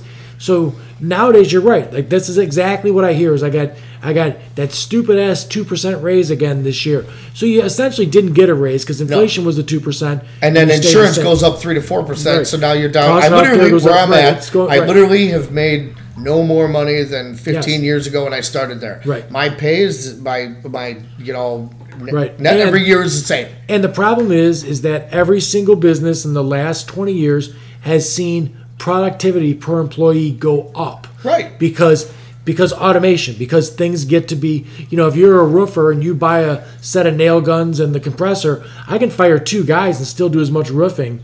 So now I've got less guys, more roofing getting done, and I'm not giving a raise like I used to give either. Right. So what happens? The boss gets richer and richer. Now, I was the boss. I was also a guy who I was never going to be. I made a lot of money. Like, money came in, I was like, holy cow. At times, I was like, wow. And I stopped and said, okay, I made 3 times, 4 times what my employees were making. That ain't shit compared to CEO right now makes 450 times what his average worker makes. Right. They said Jeff Bezos makes in 15 minutes of the year what its average employee makes for a year. He makes in the first 15 minutes of the year. Yeah. So, and now, that was a while back. I bet you it's like fucking 30 seconds now he's got that a year's worth of pay. Right. So, my situation is this. I looked at my books and said, I'm really doing well. I have workman's comp for all my guys. What I need to do is get them some sort of, they're getting older. I need to get them some sort of health insurance. So, I went out and got them a Blue Cross. My steady guys got Blue Cross Blue Shield. If he had a runny nose or a sore throat, he'd go to the doctor and get it covered. Now, nobody told me I had to do this. Right. But I was like, hey, what's it going to cost me? The guy told me it was going to cost me. I looked at my books and I said, I'm going to do that. I can do this. So I showed up one day at work and I'm like, hey, I know you're only 22 years old, you probably don't give a shit. But if you're sick or say at home, you do something, you cut yourself and you need stitches, you can go get this done off of this Blue Cross Blue Shield. Right. And I'm just a little fucking guy with a company with 5 fucking employees, and this is what I'm doing. So on the flip side of that, there's companies that have 500 employees, and they ain't fucking doing that. Right. Because the whole idea is that I'm going to get rich. So I'm done with saying, look at the man in the mirror. I did the man in the mirror. I did what I was supposed to do. And I mean, I can pull employees up and say, hey, remember when I got you that Blue Cross? And they'll tell you yes. Right. So fuck that. What I say is you make it that the tax becomes progressive. If it's progressive, you're not hurting a guy that's making $1 million a year. He's still going to make his $1 million a year. The guy that makes more than $10 million a year, though, he starts to get a bigger chunk taken out. And I don't think that that's a bad idea either, a progressive tax. And I don't think that that's an awful idea, but I don't like saying there shouldn't be any of these kind of people. No, I firmly believe, looking at the math, tell me why. I mean, tell me a positive. Why should there be? Because why shouldn't it? What a positive. I told you why there should be. You know why? Tell me why there should be. Those guys, some of them do great things. Why should we rely on them doing great things? Well, who says we have to rely on them? You are. You're saying that we should leave it up to them. No, not entirely. Well, yeah, you are. You're saying leave it up to them. I mean, there are taxes. That's what the whole point of the taxes.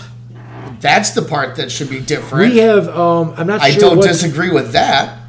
So you're saying to tax them at a progressive tax. Yep. So by your own words, you said they should be taxed at a progressive tax rate, but they're not paying taxes anyway. So therefore, you have to fix how they're taxed. They're not paying taxes anyway because the corporate tax rate right now has been dropped. So I'm saying is a what if as well as you are. Right now, what we don't have is them paying taxes. How many American millionaires are there?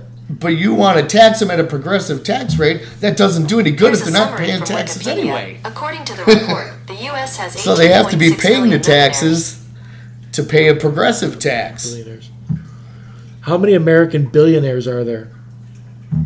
607 billionaires. There's 607 people in this country that are worth $1 billion or more. Right. Okay? So all I'm saying to you is, we throw around this billion number like it's a thing that's just not $1 billion. Even $1 billion is an amount of money that almost no one can go through. It's 1,000 million. Like literally, if you just let it sit there and you earned 1%, that's $10 million a year. That's you're bringing in. Right. Overdoing. My company's been bought and sold like 3 or 4 times since I've been there. So and I'm aware of what they call it. I'm all right. So whatever, like. $23 million, you could be the owner of Prestone. Okay.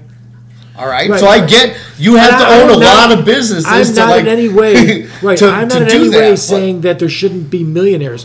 In fact, if you taxed billionaires at a rate that made it. But if you're not paying the taxes anyway, first you have to get them to pay the taxes. You're talking about tax reform. I'm talking about massive overhaul. So if you're talking about tax reform, which nobody's ever going to fucking do because all those dickwads are not going to let it fucking happen. Right. But my fantasy world is like as attainable as your fantasy world. No, but you're saying... because they're not going to ever let it fucking happen. But you're just saying... Because what we're doing right now is fighting over, the whole country's locked in on what's going on with fucking Trump. Yeah. And nobody's talking about tax reform. Right. Okay. Well, but every day they're all up there talking about something else. But they're not talking about tax reform. They're not talking about There was all kinds of people on social media 2 months ago who told me 100% it will never happen that he was impeached. Guess what happened? Okay, but like I said, in the terminology only. Yeah. He's not removed from office. No, there's only one thing that's impeached. He's impeached. What are you talking about?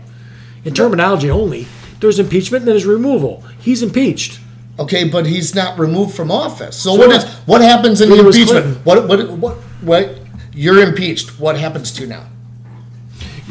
You know what happens? You have that moniker over your head for the rest of your life? Yes, you have an asterisk. Okay, so what? So what? What's the penalty to him? The only thing that Donald Trump I'm a president that was impeached, and I leave office, and I still have all these buddies all over the world now, and I have all these outlets to, you know, build my businesses even bigger and whatnot. But you were impeached. So who the fuck is going to deal with Trump after this and give a fuck that he was impeached? Who's going to say, I'm not doing business with Trump anymore after he's president because he was impeached? When you're done talking, I'll talk. So what does the impeachment really mean? It means everything, or they wouldn't. Is he handcuffed in some way? Are you done yet? I'll explain to you what it means. He does not want to be impeached. It's a fucking disgrace. It is his legacy for the rest of his life that, hey, every single, there's been. See the stuff he does? You think he feels much disgrace on anything? Yes, absolutely. Donald Trump daily wants to be loved by everyone. And that's his narcissistic problem, is he wants love constantly. Why do you think he does these Nuremberg-style rallies constantly where he has to have these people just shower him with attention? He wants to have enough people to maybe fill his ego for that. I don't think he wants... Correct. I think he still thrives on, you know, the controversy of those who don't like him.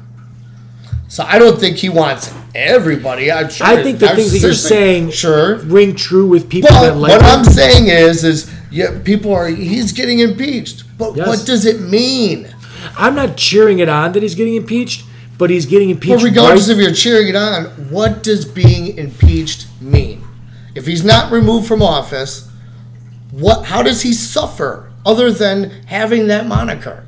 Okay, he doesn't. Yes, he. Okay, you're saying, what would you like to bet that he does? Because I did this thing where people told me that he wasn't going to be impeached. He's impeached today, okay? I will bet you this, that the impeachment, that this process is not Bill Clinton. That man is not Bill Clinton, right? He's not.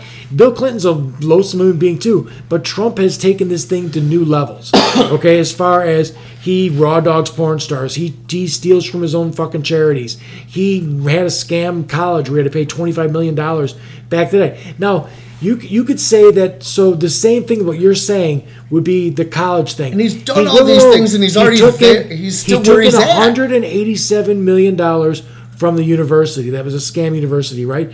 The fine he had to pay was $25 million. So if you can do the math on that, he still has $140 million that he gets to keep. So there was an actual, you know, repercussion to those actions. No, because he still end up with $150 million. Okay, and when he's impeached, he's not going to have that?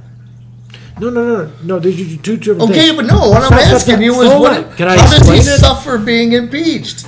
You still haven't told me how he suffers. Are you going to ask the same question, or let me explain it? What he's going to suffer by being impeached, if you look at all the presidents, he's going to have that asterisk. That fucking sucks. Okay, it does. You can act like it doesn't, but that's just the guy that likes Trump. I'm not acting like it doesn't. It doesn't. It absolutely fucking does. Nixon was, I'm not a crook. The rest of his fucking life, he spent saying that it wasn't. He wasn't a crook. He wasn't a crook. He was a fucking crook, right? Yeah. Okay. So it obviously bothered him. Clinton obviously didn't like to be impeached either. But Clinton. And how did he suffer? Well, Clinton's impeachment. Do you think Clinton should have been impeached? Do you know what he was impeached for first? Yeah, for whatever, not telling the truth of... He lied. He perjured himself and lied about the blowjob. Now, if you're a married guy and you're getting blowjobs from an intern in the White House, in the Oval Office... You can't explain it away. I'm not explaining it away. I think he should have been impeached because he lied. I got that. That's fine. Right. But if you take what Bill Clinton did and you put it in comparison to... A guy asked a foreign leader for help. I'm not getting at that. That's not what I'm saying. I'm saying to you, what I'm saying is this whole thing is just a whatever. I'm getting there. Okay. I'm getting there. So I got to explain the whole thing though. All right. Okay. So we've got a totally different context for the way that one guy was impeached. One guy was impeached purely on a fucking situation that he lied, so they caught him on that thing and they impeached him. Right now. There was he didn't get impeached until his second term, not because he didn't do it in the first term, because it took a really long time to do it. It was a big battle that they did this thing. No one's going to put up a battle for a thing. You're making it out that every Trump supporter I know right now tonight is saying the exact same nonsense you're saying, which is, who gives a shit? It's nothing.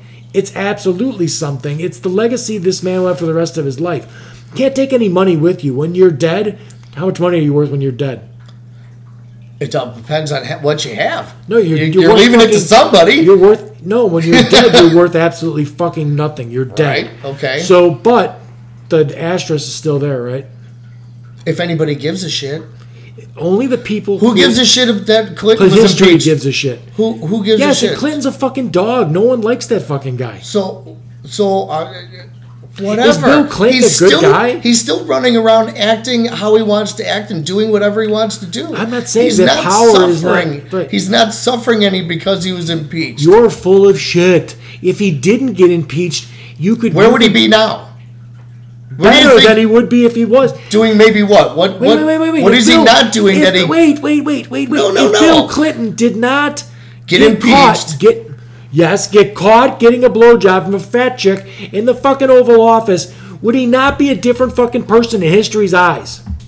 I don't think anybody pays attention to that anymore. Oh, bullshit. Jesus fucking Christ. Only the right could care and want to bring that up. Even the left looks at Bill Clinton and goes, oh, you're kind of a shithead. You're fucking shitty to women. How do they not look at each other and think everybody's a shithead? How many people are fucking in Washington right now? You're saying it doesn't matter. In that building that we're watching on the TV, how many of those people do the same things and have done the same things?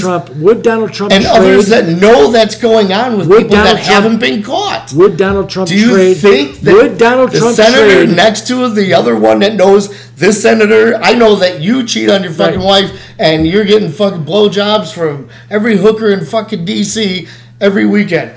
Would Donald Trump You're saying that the rest of Congress... I'll try and get the Congress sometime. Well, I'm trying to finish my thought. I understand they're all fucking crooked, Sean. I understand. Fuck all, man. Right? So, I understand that. I got that. But I don't think anybody is... Take a half an hour to explain that they're all fucking crooked. I got it. Stop talking. Would Bill Clinton or Donald Trump or Nixon... trade getting caught for not getting caught? Well, of course. Then there's got to be an upside and a downside to it. Because nobody wants to get caught. Why? Certain weirdos. Why? It don't fucking matter. Why?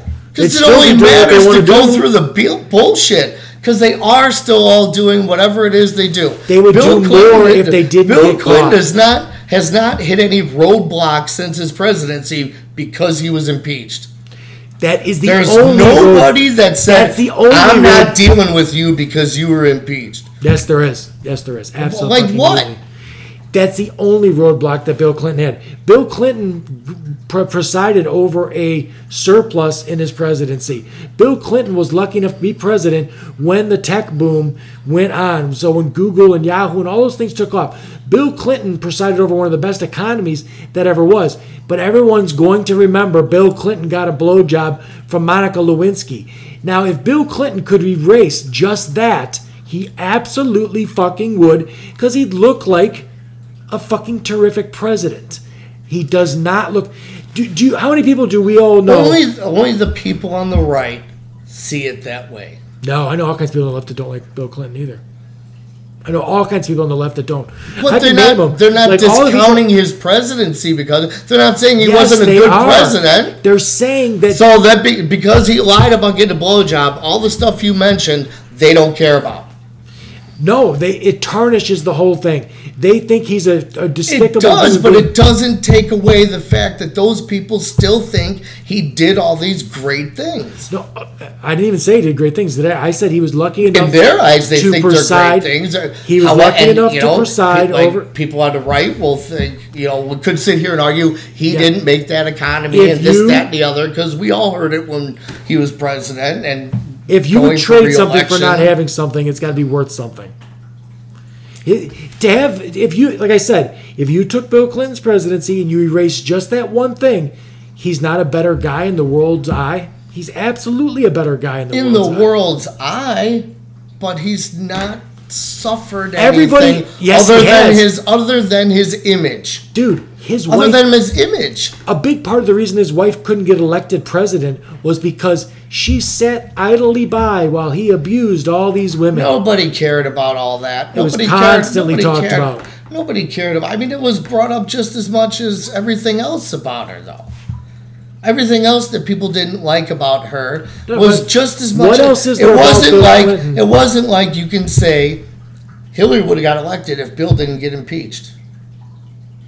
That's completely false. If Bill Clinton never got caught for his transgressions at all, she probably would have got elected. Nah. I can say that exactly. Nah. She wouldn't be the person you think she is. So the world wouldn't think she was who she is. That has nothing to do with what I think of Hillary Clinton. Zero to do with how she said she, just like you say. Just because you think something doesn't mean the whole world thinks it just like you think it.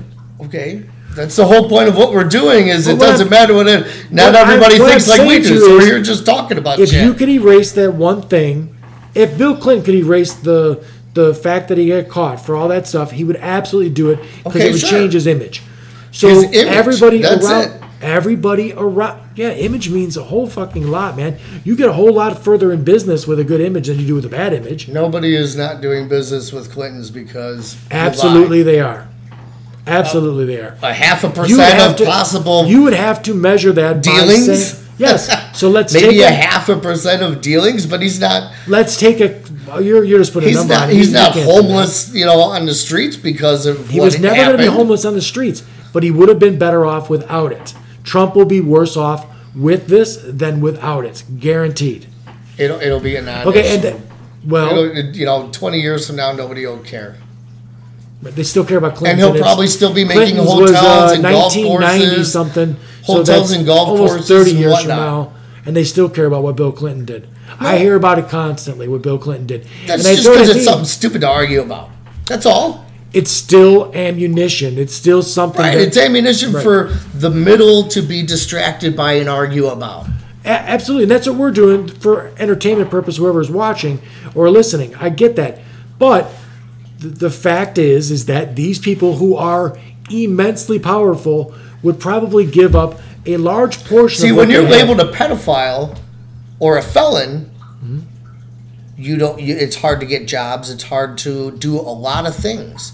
You don't get to live life normally. Your life is drastically different because you have been labeled a pedophile. We just got done talking about Epstein, who was dealing in pedophilia, and he was a billionaire.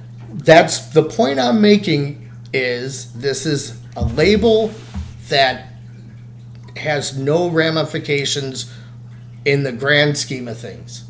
It has no ramifications. He's been impeached, tattooed on his fucking forehead. Yep. Doesn't fucking matter. Sure doesn't. There's 45... You tattoo that you're a pedophile on your forehead, you're going to suffer every fucking day of your life. You're going to suffer somehow. Right. No. Where did you pull this out of? What orifice did you pull this out of? How does it not relate? It doesn't relate. It has nothing to do with it. Yes, you're saying he suffered. He's not. You're saying water is wet, and that proves your point. That does nothing. Yes, water is wet. I understand pedophilia is a fucking terrible thing, and people hate that. How did I become so? I'm not arguing that. Like fucking. But you're arguing that he's suffering for being impeached, that Bill Clinton suffered for being impeached. Absolutely. Absolutely. He's not going to hit those. There's no ramifications. You can't do that because you were impeached. You're saying, okay, like a child, you got to stay in the corner. I'm telling you, there are things that he is held from, an achievement that he's held from because he was impeached. And it's absolutely fucking true. And you can't quantify it because you can't look at a guy. You have to go to another dimension and say, okay, now this would be Bill Clinton if he wasn't. You're an intelligent enough guy to look at the situation and go, yeah, I guess history would have looked at Bill Clinton much differently if that never happened. And it's a fucking fact. And really, when you're all done with everything, no matter what kind of money you make, no matter who you hung out with or all that other shit, you only get to take your reputations to the grave, right? So the things that you do, and I'm sure you do lots of like... I mean, the stuff like with your daughter that's like really tough to deal with and everything else. Man, I give you all the props in the world because that's tougher than dealing with what I deal with being a dude in a wheelchair. It is. I think so. I don't think so. For me, I think you deserve more credit than I do is what I'm saying. Well, because thank you. I wouldn't trade my son or daughter being in my situation for me being in my situation. You wouldn't either. Right. So... I'm just saying that, like, there's people out there that have kids in wheelchairs. There's people out there that have kids that have cerebral palsy. Believe me, I'm paralyzed from my chest down. Life's very difficult, but when I look at that situation, I don't look at it being as difficult as that situation, right? So the way there's other parents that don't deal with it the way you deal with it, right? There's other people. Sure. I knew a guy who his daughter was autistic, and he was running around on his wife, happened to be with someone that I knew, and the wife called me and said, hey, my husband is running around with this person that you know. And I'm like, oh, the story I heard was that you guys were divorced. He goes, oh, no, he keeps coming back around here and everything else. He's not doing anything with the autistic child and everything else. Now, no matter what fun this guy, because he's running around doing what everyone wants to do, right? No ramifications, my ass. He's going to die someday, and everyone that knew him is going to know he's a fucking dog. And when he dies, he's going to carry the reputation for the rest of his fucking existence. I do things in my life. I'm not I don't know how you are with the God stuff or anything else. I'm like agnostic, right? Like I'm not a going to church guy. And I tried. I did like years of like study scripture and all that other stuff.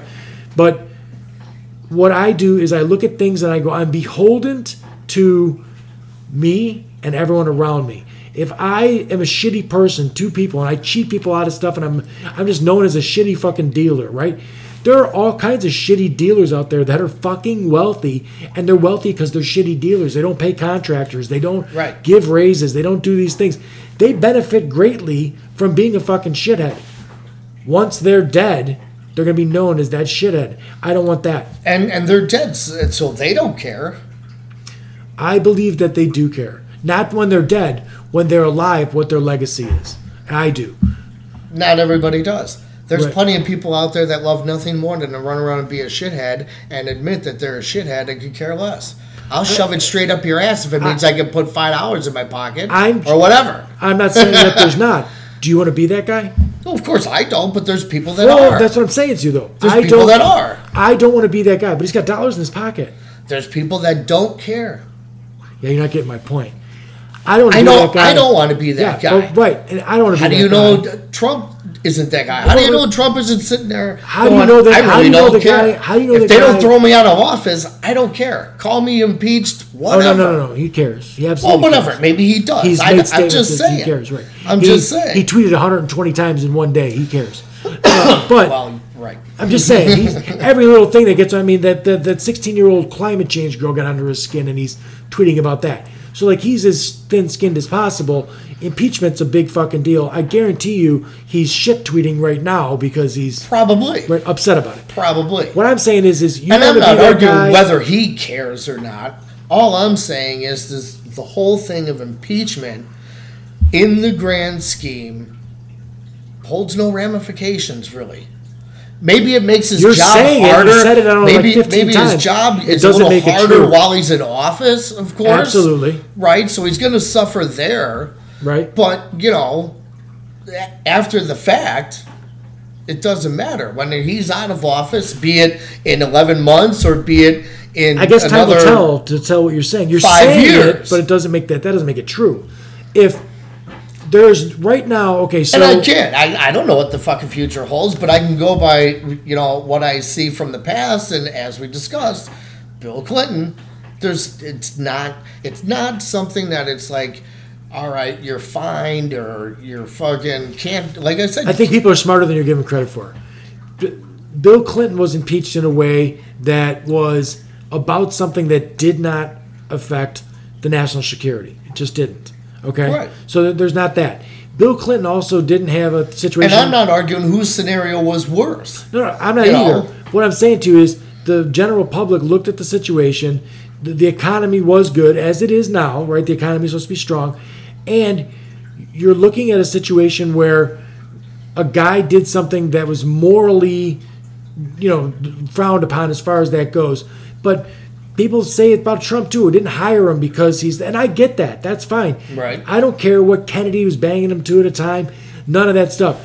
But you're telling me that the moral actions of a guy, which is what we're talking about when you get impeached, right? He got impeached for saying, hey, I've got this aid or I've got a White House, something you need, and I'm going to hold it until you tell me you'll go to a CNN and make an investigation. Who cares if you do the investigation or not? Just... Make it look bad, tarnish my opponent so I can win this election, and then that's fine. So that's a different thing to people in their minds. And the reason I'm saying that is I have electoral proof of that being a situation. The midterms, right? Blue wave of fucking Democrats get elected into Congress, right? After that, every single special election he's lost. And those are ones where he went there, held up the guy's hand, said, hey, vote for this governor. And we're not talking about governors in Michigan, in Wisconsin. We're talking about governors in Kentucky. Right. Blue governor in Kentucky. We're talking about a governor in Louisiana. Now, you don't get much more red than Louisiana, right? Next to that is Mississippi, and that's the reddest you get. That'll never go because those are backward-ass people. So right now you're seeing the ramifications of this guy's moral actions in office. There are people, and all it takes is he lost the popular vote by 3 million votes. He won the election because of the Electoral College by, they say, 70,000 votes placed in just the right spots that won him the Electoral College. To have that flip on you, all you got to do is chip away a little bit at this stuff. There are people that are peeling off of this guy as far as the things that he's done. There's all kinds of independent voters that are like, oh, yeah, no. I don't know. I felt like you were a Sanders supporter maybe when the... I was more in favor of him over... Right, and I don't care who anyone supports. Do what you want. It's America. You know, secret ballot, that whole thing. I was a Sanders supporter for sure. Out in the open. I was at the office answering phones. Like, that's the only candidate I've ever seen. I donated a bunch of money to him. I've only seen that guy that I was like, oh, fuck, this is a goddamn honest guy. Like, this is fucking weird. Right. They have this guy. Now, when he got cheated out of the nomination with the Clinton DNC situation, right, where, you know, as soon as the primary's over, she hires the person that's running the DNC to run her campaign. It's obvious this is a fucking cahoot situation. So when that happened, I think it turned off so many people that were not, that didn't have the, I don't like Hillary Clinton for all kinds of reasons, maybe similar to the reasons that you didn't like Hillary Clinton. Part of them had to do with the fact that that woman, when Bill Clinton's situation got up there, and she got up right next to him and said, they're all liars. Just thirsty bitches lying. You know, I shouldn't say thirsty bitch because that's now, but you know what I'm saying? Like, she was a terrible fucking person to these people who he victimized, held power over so he could have sex with, and stuff like that. Part of it was that she's a nasty little woman, and I didn't like for her to be president. I still voted for her in the fucking end because she was the lesser of the situation than this fucking moron that's there now. This guy is so narcissistic and everything else. He's seriously dangerous. We had a American journalist, the Kakaji guy, whatever his name was, that got chopped up by the Saudi fucking prince. Right. And this guy did nothing. Right. That's an American journalist that got chopped up into pieces. He did nothing about it. At Helsinki, this idiot stood on a stage and took the side of Vladimir Putin, a former KGB agent, over our own intelligence agencies. Right. That's treasonous. That's not the way that this should go. So there are people... Who was the fucking Guido dude that Scaramucci that was like the press secretary for like 11 days? Yeah. He was the biggest Trump supporter that ever was. He was as slick as whale shit in an ice floe. He's not anymore. And the thing that chipped him off was it's a weird situation because he's such a Trumpster. It was the comments he made about the squad to the Prime Minister of Israel. Don't let these American citizens into your country because they say bad shit about me. Yeah, right. That's not what an American president's supposed to do. There are still people out there that are independent. This is a Trumpster that peeled away from him. A guy that got hired by him peeled away. There are independents that are certainly being peeled away by this appalling fucking shit this guy's doing. If you look at his numbers, poll numbers, he was...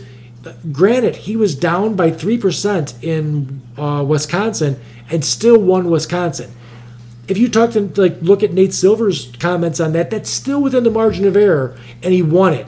Right. He's down by 14 points in Wisconsin right now. Okay. That's not within the margin of error anymore. Right. So there's no electoral data out there that says he's going to get reelected to begin with. He's got all this other shit. So all I'm saying to you is we will see if this has any ramification as far as... I think that Trump's thin-skinned and narcissistic... Well, the one thing that we'll never know is if it didn't happen... Would there be a if this didn't happen? If there wasn't an impeachment, would it end? Would he get reelected? Well, or because we're never going to know if all these other things that you just mentioned, if America's paying attention enough and noticing these things, if those alone on their own are enough to turn people off to vote for him again. You're right. The ones that voted for him, right. we won't know that. We won't know because you can't compare it side by side. But I mean, unless you did it, you know. You can't say exit poll and go, did you not vote for him because right? But you can't say you not vote for him for other reasons. You can't say that an American president is not really, really. I mean, there's stories of George Senior Bush being devastated by losing the second term. So, like, the goal is, and if you look at Trump himself, he was at campaign rallies a month into his first term. He's doing campaign rallies for 4 years now. He's already campaigning. So his complete goal was all legacy based. It was that I'm going to have 8 years as president, and it's going to be the greatest thing ever. Now, I personally don't care if he is reelected. If the only thing that I care about him being reelected is the judges that he's appointing, because there's some completely unqualified people that he's appointing because they're in their 40s, so they're young, and they're conservative. He's trying to turn the courts into a conservative place where, and they're lifetime appointments. So that's a problem. Beyond that, I foresee the next president probably running into, just cyclically, you know, because the economy goes up and down, running into a problem. So if a Bernie Sanders or an Elizabeth Warren gets elected, and 3 years from now, the economy takes a shit, every single person will point at that person and go, your fault. Right, of course. And it's not. It's a cyclical. I don't give a president credit for the economy, and I don't give him. No, you could certainly do things to hurt it, and you could certainly do things to help it. I think you can do things to keep things stable. Handlers are more in control of the economy and the ebb and flow of money. Right. If we don't talk about impeachment itself, like, because the impeachment process is a political process. It's a long, drawn-out thing. But if we just talk about, if you take the things that make Donald Trump despicable out of the situation, it's a very good chance that he gets reelected again. It's a very good chance that the economy does better. People feel better about this. I think there's all kinds of people out there that have Donald Trump. I don't, personally. I think he's comedy gold. Well, I can't believe the funny that comes out of this. Right. I mean, he went to a hurricane site and was like, whose boat is this? And just kept on with the fucking boat. Right. It's like a 6-year-old, right? He writes things like hamburger and fucking kofefe and stuff like that. He's a fucking riot. I mean, I find him amusing as all fucking hell. But... And the news is making millions and millions the ratings because he's constantly saying some dumbass shit. Mm-hmm. So he's been comedy gold as far as that goes. So I don't really care. Like, it's not, I don't have a situation where I don't like kids that were born with millions of dollars. I have no use for that. I don't think just because you were born on third base doesn't mean you hit a home run. I mean, guys like us were born, we lived in the square. You had to make your life out of everything. And I mean... There's still times now when I'm 40 years old that I'm like, can't fucking believe this is all my shit, and they fucking let me live here all on my own, and no one checks up on me and all this other shit. So, I'm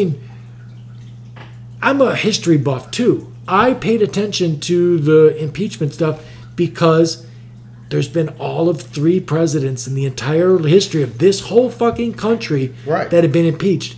It's kind of a big fucking deal. So, if I got a little heated because you're saying it don't matter, it absolutely fucking does matter. There is no president that goes into his presidency going, I don't really give a shit if I get impeached. Well, of course not. No. I mean, that's not what I'm saying either.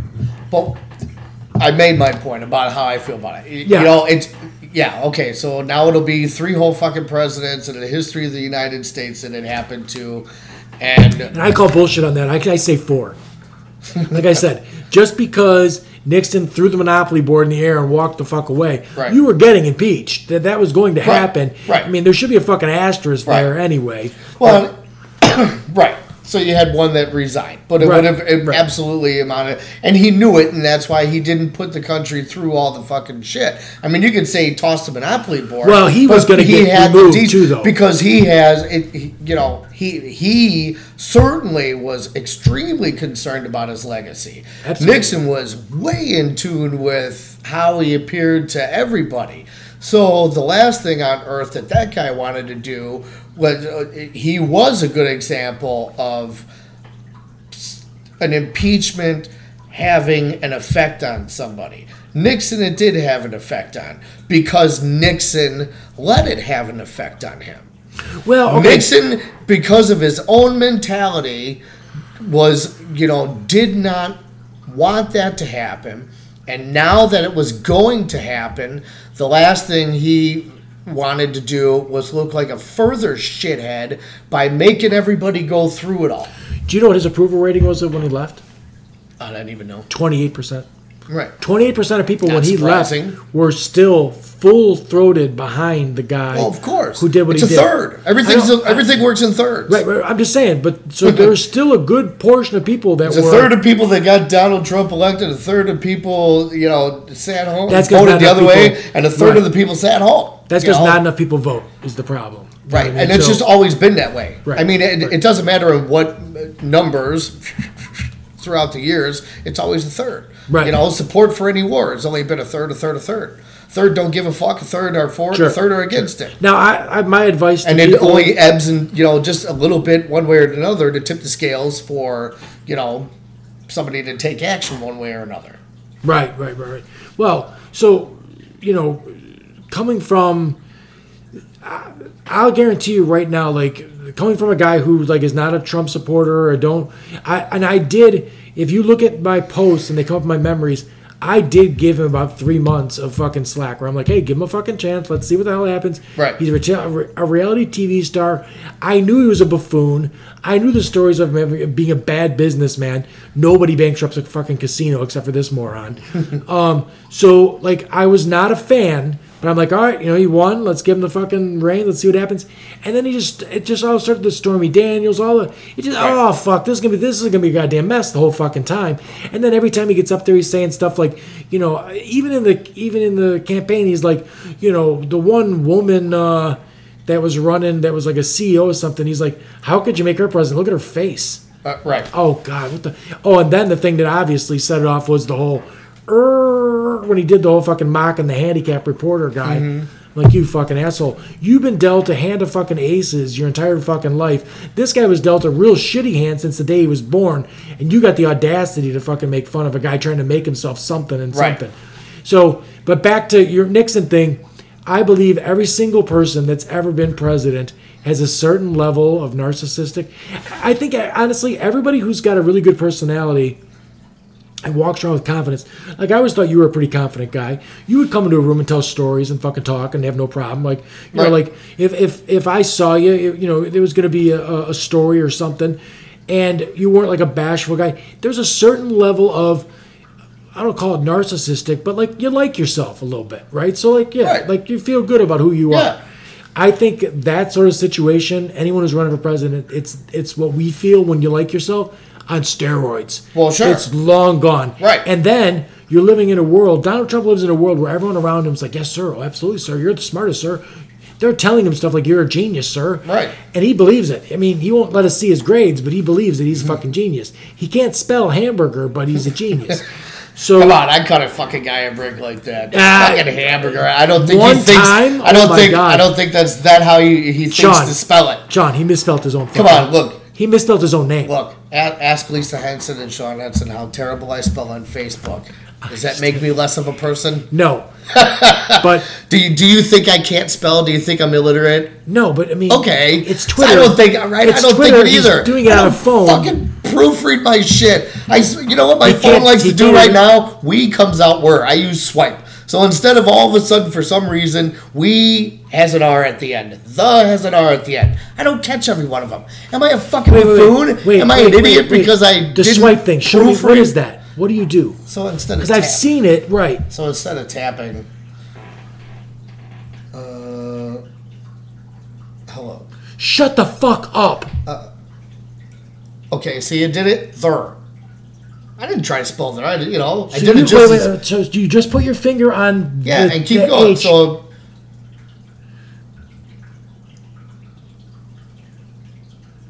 So you start. Put your finger in the first letter, and then you just drag to all the letters, and then let go.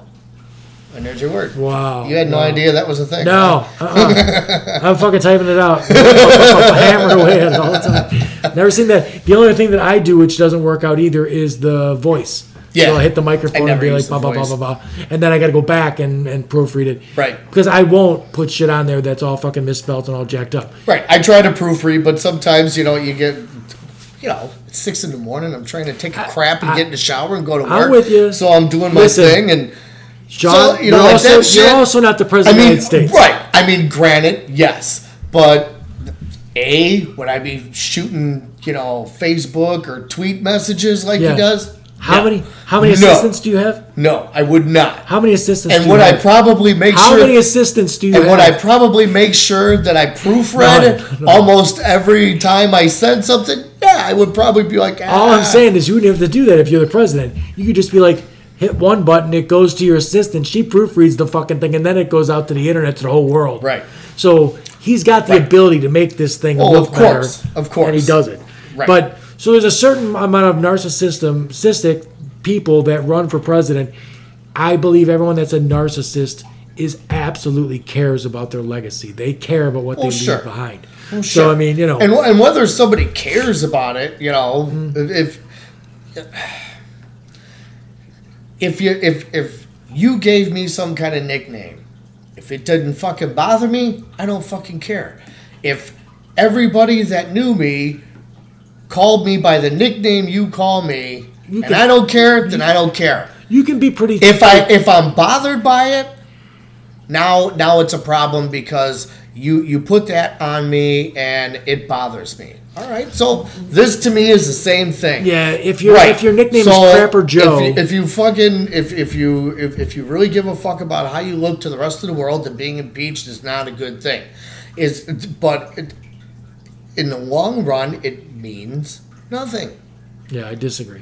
But we can leave it at that. That's fine. Right. I would venture to guess that a large percent of people would say that being impeached, seeing there's only been 3 in the history of the whole fucking country, means something. But I think what you have to understand, too, is I think a lot of the country, people, when you say impeach, that's the vision in their head.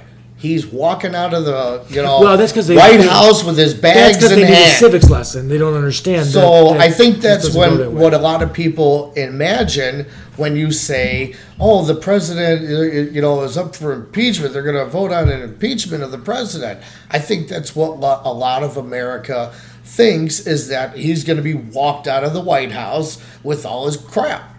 Yeah. Well. Like I said, they need a civics lesson. So, and that's what a lot of people are hoping for. The people who really dislike him, they don't want to just see his forehead stamped. Then I think they're blinded. They would love to see him completely removed. I think they're blinded by their hatred for the guy. Because I don't want him at any cost. I do not want him removed.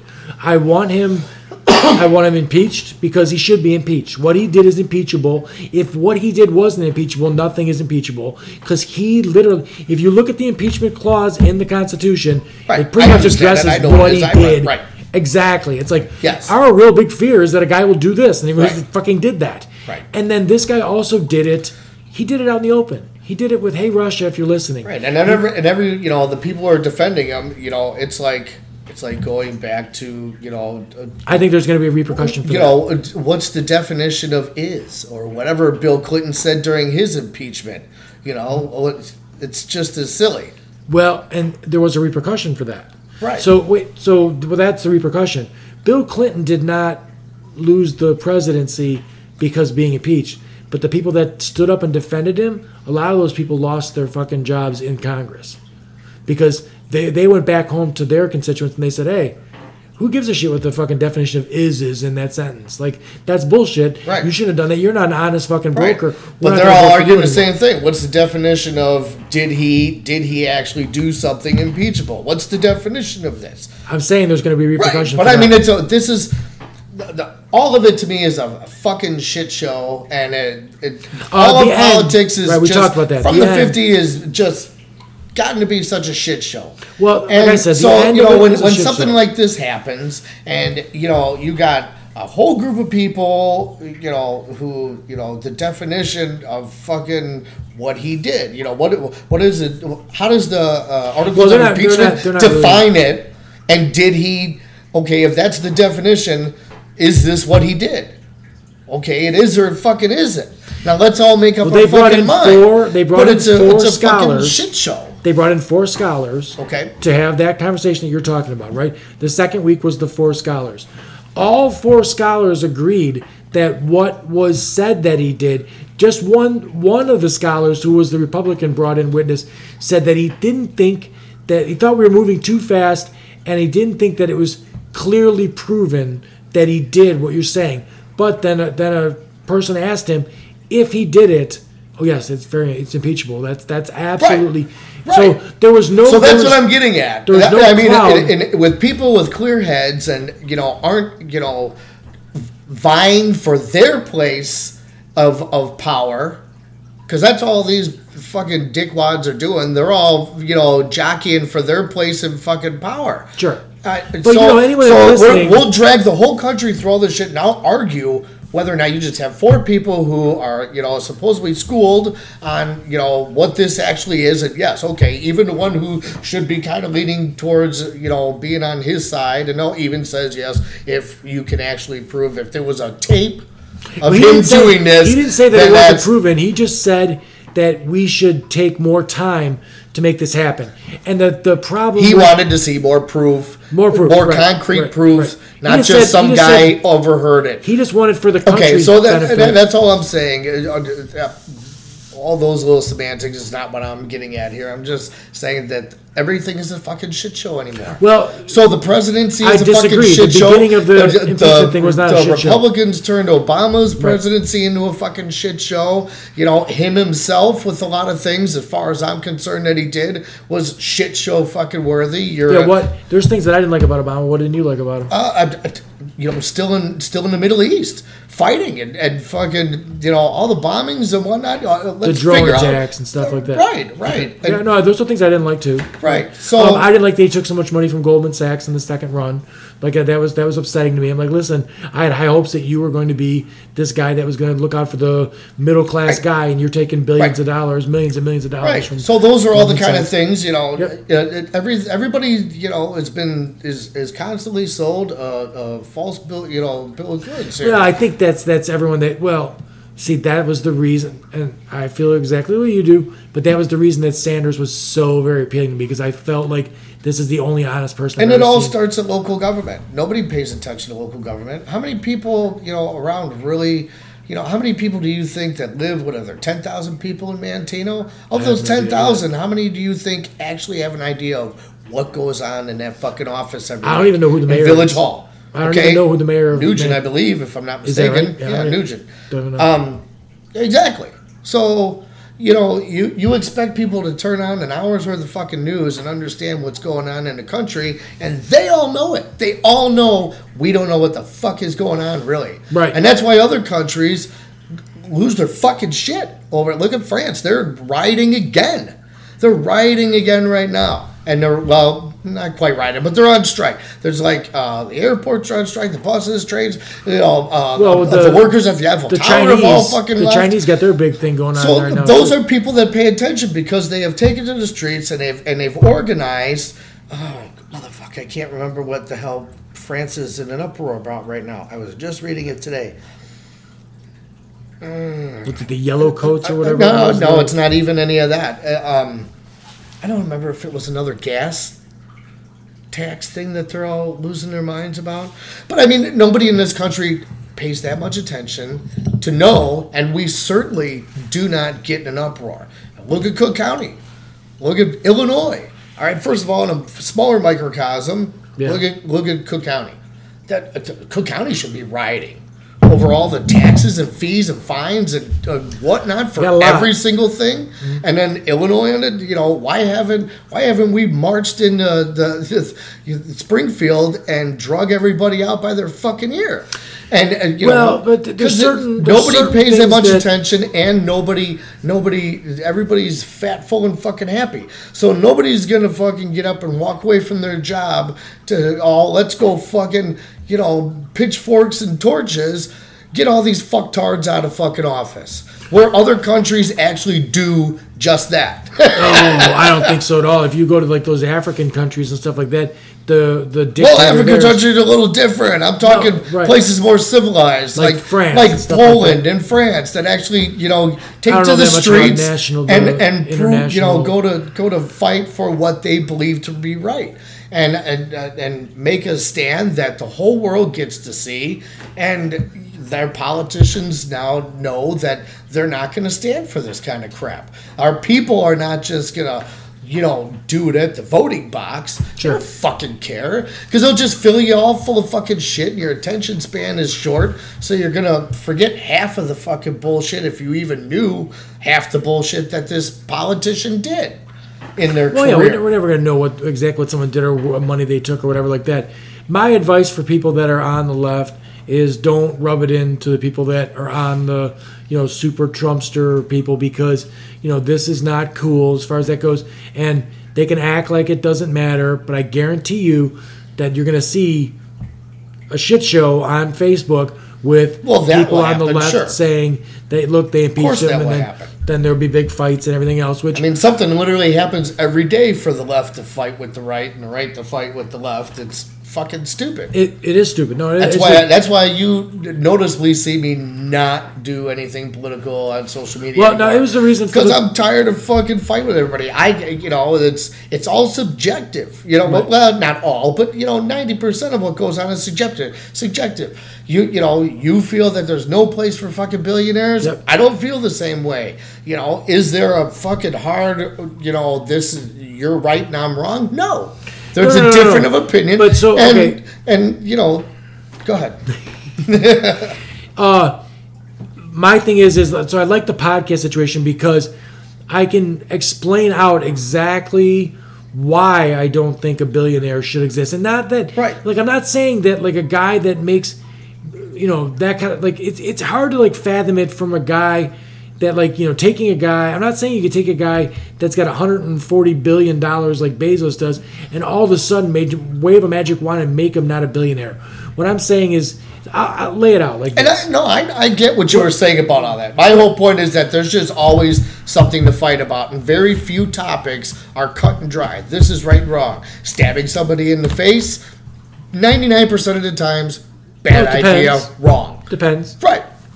Maybe the guy like I said, 99% of the time. Maybe he's a pedophile. Like I said, 99% of the time. Okay, that's not a good thing. That's a right question, and wrong that's pretty easy. The one question about the billionaire thing that I had that you didn't answer is why? What positive? What thing besides? Why does there have to be a positive? Because why would you have something? Why do you need to have something? There's all kinds of negative in the world, man. There's all kinds of that. And for there to be a positive, there has to be a negative. What is on the side of saying there should be a billionaire? I can just say that if you took all the billionaires and you had, before they became billionaires, not now. This is like a total hypothetical. And you tax them in a way that was like, okay, at $1 million, your tax rate's going to go up 5%. At $4 million, your tax rate's going to go up another 5%. At until you get to the point where it's like, and I'm talking about no loopholes, you're fucking locked into this thing. We do things in this country like when everyone pays into Social Security, it stops being paid into at $124,000. So if you make $124,000, you pay 7% or 6% into Social Security. If you make $248,000, you just paid 3.5% into security because you only paid half. Right. Now, Explain the logic of that to me, besides the fact, and I know how it got there. It got there because wealthy people make the fucking rules in the goddamn country, and we got to follow them, which is, I'm calling bullshit on it, because I'm saying to you. Again, that, because we don't take to the streets and let motherfuckers know we ain't fucking around. Now, we've all, everybody's gotten to know that they can just throw their money around, and we're all just going to, hey, man, I've got a house, I got a fucking TV, there's food in my fridge. I don't give a fuck what them jackwads do. Right, I but I'm just taking somebody that makes $248,000 and saying he pays half the rate of someone that makes $124,000.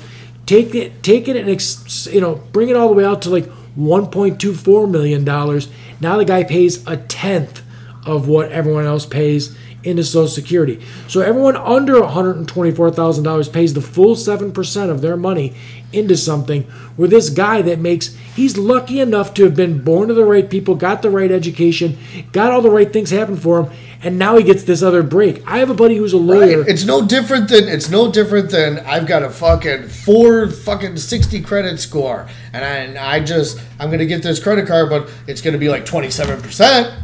Yeah. You've got a 780 fucking credit score, and why are you going to charge me more money because I don't have as much money? No. But that's not have as much money. That's the responsibility. That's a straight look at how do you pay your bills. Not necessarily. Your credit?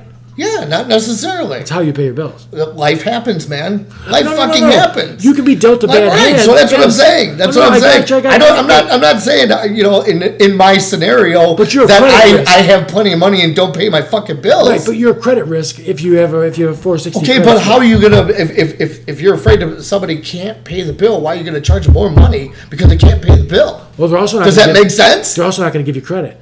Because if you're paying the bill, it's either that or not gonna get credit. Right, exactly. But my point being is it's the same scenario as the Social Security. I'm giving you the reason on their end. Their end is, I'm going to lend you this money. You're risky. I need more money to lend you this money because you're risky. But it doesn't make any sense. No, I agree. To charge somebody, right. I agree. It's like putting handcuffs on a heroin addict. And that's all I'm saying. I'm making the analogy to your point about Social Security. It's just... Well, but those are... It's totally apples and oranges. Well, you're taking a guy and give him a massive break because he's massively lucky. Right. Not necessarily lucky. Why is it all luck? Every person who has... luck. Okay, well, then he's not massively lucky. Well, he's massively lucky if he makes $1.2 million a year. He's lucky because he was persistent in what he did, and he was diligent. Diligent in paying his bills. Most likely, versus the guy who's not diligent paying his bills. Most likely, he was born to the right family. Most likely, he got a good education. Not. I mean, look at. But I don't mean most likely not. Most likely, you can't say most likely because there's a gang of people out there. Elon Musk was not born into a shit ton of money, but he's got a shit ton of money. What? Bill Gates wasn't born into a shit ton of money, but he made a shit ton of money. Steve Jobs wasn't born into a shit ton of money. Okay, so there's a bunch of people. Name them all, and then I'll just go every single person. Okay, every single person you just named was born with an extremely, extremely high IQ. They were born with a really great function. But there's other people with high IQs who maybe don't have, the social or whatever personal skills to put their shit into action and do something. Well, not every genius can be a millionaire. My cousin was a genius and was playing, Chopin and whatnot on the piano at 5 years old. He's not a fucking millionaire. But the other lucky of that would be a guy born with Down syndrome. You're getting away from the point. Are there any? My point is, are there any billionaire Down syndrome? It's the same with credit. This guy has an ass ton of money and whatnot, right? And so he's cut a fucking break. I'm not arguing with you that. I'm not arguing. It's the same thing as and then it is. It's the same thing. No. You can be wealthy and still not pay your bills. Exactly. No. That's irresponsible. Right. But I'm saying you can have money and not pay your bills. You're just being irresponsible. What I'm saying is credit rating. Generally you have money then. Not always. I guess, people who don't have a lot of money with high credit scores. No, yeah, right. We see them with the real estate stuff. There's people that have great credit scores. But certainly people with more money get a lot of perks all the way up and down the line. It's not just with Social Security. There's people that get free things, that have a lot of money, they get shit thrown at them for nothing. Just because there's somebody famous or they got a bunch of fucking money. Well, okay, so... I mean, here's bottles of champagne, here's bottles of fucking... Yeah, whatever, you know what I mean? Free meal, because you're George Clooney. So it's just that's the way... The only point I was making in all that is to that extent, is that generally that's how everything works. If you ain't got shit, you're not getting breaks because you ain't got shit. And if you got shit, you're probably getting a bunch of breaks that you really don't need because you're doing fine. It's like I'm agreeing with your point. I know it's that duck season thing. Right, it's agreeing with your point. But that's luck, because you're also falling in. You're George Clooney. You're born with that face. You get to be George Clooney. That's all luck. Now, somebody who makes a shit ton of money, if you were born and it wasn't handed to you, not many people are complete fucking idiots. Most of them it's handed to. Whatever the case is, but that's right. I'm just saying, it's not everybody. We've made a country that's a bunch of trust fund babies. Again, very blanketing. Not everybody that has a shit ton of money was given it to. No, but we love to cue on these stories about people who did make it. They're great stories to listen to, right? Because they're like, holy shit, he went from nothing to having something. So those are terrific stories. But for the most part, I'm pretty sure most billionaires... Donald Trump was given a small loan of like $400 million from his father. Right. I'm just saying, like, he didn't make anything. I'm just saying whatever because I don't know the money. Right. But there was a Washington Post thing that came out that like added up everything that he was given through all the bailouts that his dad did. And it was like $400 million. So like, if you were given $400 million, chances are things would have worked out really fucking well. Right. Because you had $400 million fucking handed to you. Right. Same with me. So I'm just saying that. But like, not always. Look at Walgreens family that owned Walgreens. The old man made a huge fucking business out of it, and the kids turned out to be fucking turds. They were handed a shit ton of money and ran themselves fucking broke and the company into the dirt. And it took other people to buy Walgreens to turn it around and get it to where it is now. Yeah, but those kids probably still have... They don't have money like they would have had, but they... I don't know. I have no idea if they're fucking dead-ass broke or dead. I think one of them died or something. I don't know. Not saying you could fuck it up. They're all fucked up on drugs. I mean, so it's not all about luck. Some of it's about smarts. You get handed a shit ton of money and you're smart enough. Like my first wife's brother, you know, my first wife, her family had money. And her brother, older brother, took all the money that his father gave him throughout the years and learned how to play the stock market. So by the time I met her, he was probably my age now or younger, 43 or something, and he didn't have to work. He was independently wealthy because he invested everything and learned how to play the stock market. So he played it smart. My ex-wife was given probably the same... you know, fat check at Christmas time, just enough to not have to pay taxes on and whatnot, and didn't make as wise of choices with it, and she was not independently wealthy. Do you have Netflix? Yeah. Okay, do you ever see The Explained? Mm-mm. Check that out. There's one that explains billionaires, and Mark Cuban's on there, and the question is, what is the downside to being a billionaire? What's the bad part about being a billionaire? And he looks at him and goes, what's the bad part about being a billionaire? He goes, absolutely fucking nothing. And they explain that, okay, so like if a guy has $1,000, right, it's very hard to take $1,000 and turn it into $1,100, right? $1,000, to make it $1,100. Mm-hmm. They say that it's not only easy, but it's inevitable that if you had $100 million, it'll be $110 million. Right, because it only takes one smart decision. No, it's not a decision. No, it's not even. It's inevitable. It's inevitable is what I'm saying to you. And so how does that, how much money did you say? $100 million. All right, here's my $100 million. Instead of here, I do nothing. How does that grow into anything other than $100 million? Just sitting on my $100 million is sitting on a coffee table. Right, that's not what it means. All right, so it's not inevitable. You have to do something with it. You have to physically take that $100,000, even if you go put it into a savings account that makes 1%. Yep. You made a smart decision to put it in that account making 1%. Even if you had options, it's still a decision. You made a decision and it made more money. That's my point. But that's a stupid decision and it still made money. But it's not inevitable for this money to make money out of its own. That's about the dumbest decision you could make, and you still made $1 million. I'm not saying right. Watch that series because they'll explain to you that. Right, you can make a stupid decision and make the money, but you have to make some kind of choice. It's still not stupid. It's only stupid to you because you think you're an idiot because you didn't put it somewhere to make more money. Well, now, I can take you all the way back to the beginning of our conversation and say, I'm not that greedy. I just don't want to have $100 million laying around, so I put it in this savings account with 1% interest bearing just because I could give a fuck. But I don't even need it anymore. This is more money than I'll ever fucking spend. But you still made $1 million. But it's not a stupid decision. Well, it is in your view because that's where the angle you're looking about, from. In my view, I don't have $100 million laying on my fucking kitchen table anymore. That's pretty fucking smart. You just made it. But you said it was a smart decision. I said it's a stupid decision because you could make 8% on your money pretty safely when you have that money. Like they explain it in there. So, and they also explain that, listen, when you have $100 million, you've got access to people that would help you make like 20% on that money because it's a cut on them. Well, because no, so not because they want to help you, watch you make a bunch of money with nothing in it for them. No, because you're friends with people that are CEOs of companies. That so there's always something, for somebody else, right? Well, that's why that there's an inside. It's not like this magically just happens because there's that money there. It's somebody made that person. So you made a choice to not just put it in a little account, you go do something else with it. Now all these other people go, hey, I can help you with this end of the money, and I can help you with that end of the money. I can make you more money. What I'm saying to you is, if you went to Harvard and you were an average student, but you were a terrific personality, and you met a whole mess of people and made a bunch of connections at Harvard, and you were a guy that didn't really have any money, you got there just on, just by the skin of your teeth, you got into Harvard. But the connections you made at Harvard would make you millions and millions of dollars because you're surrounding yourself by a bunch of boats that are raised way high. It can, but you still have to make good choices.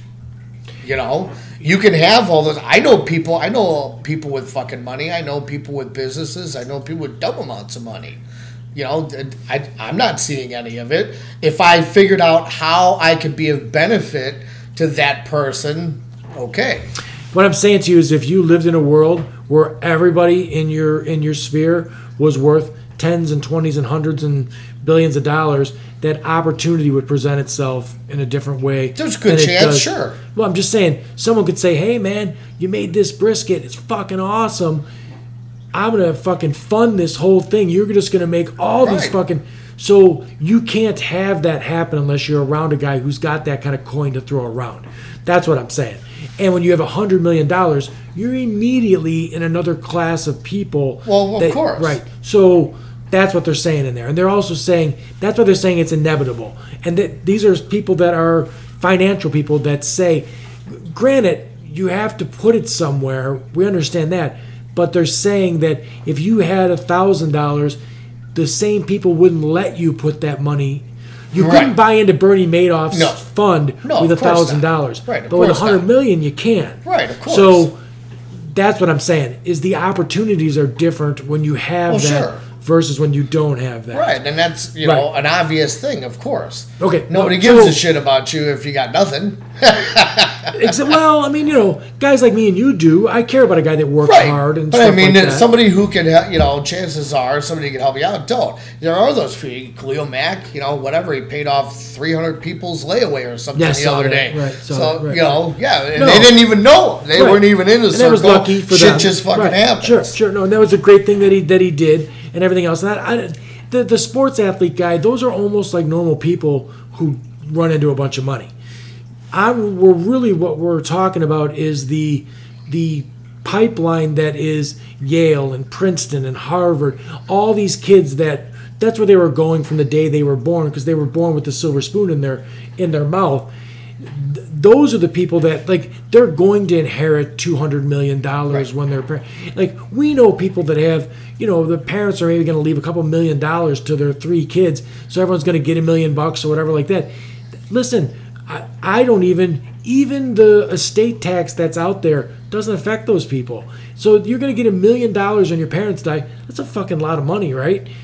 To me and you. But the estate tax doesn't even kick in until $10 million.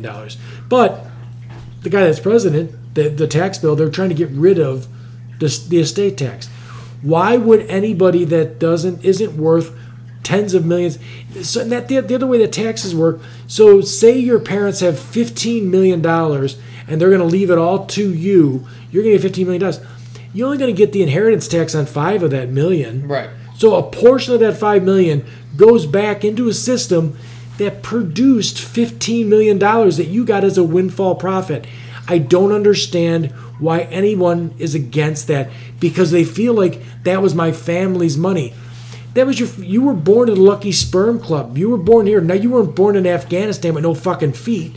You were born, in Frankfurt with parents that had fucking all this money. To say that you got to give some portion of a very top part of that money back to fund the schools and the right. I don't have a problem with that. Like that to me is completely logical. Right. You're still going to start off in life with $10 million. That's fucking more than most people make in a lifetime. Sure, right. So but I see people that make $40,000 a year that throw a big fit about that. And those are the angles. I mean, I don't understand it either. Why do you care so much? Yeah, okay, maybe you can make a shit ton of money, but do you really feel like you shouldn't contribute back to society? The road you drive on, you shouldn't have to pay any tax to fix the fucking road or hope the fucking bridge over the right, but Jeff Bezos doesn't just drive on the road. Jeff Bezos has 10,000 trucks on the road. Right, and I see what you're saying. So he should pay way more, not way less. Right, and I'm not saying they should get away with not paying taxes. I'm not saying that they shouldn't be taxed on, an inheritance and whatnot. But I don't think a certain number in money that you make, you shouldn't exist. Well, but right. Again, what I said was what I say is the way is that they would be the like same way that you, impossible to exist. The same way that you teach morals, the vast majority of people, in this country and on the planet act the way they do on a daily basis because that's how you were taught.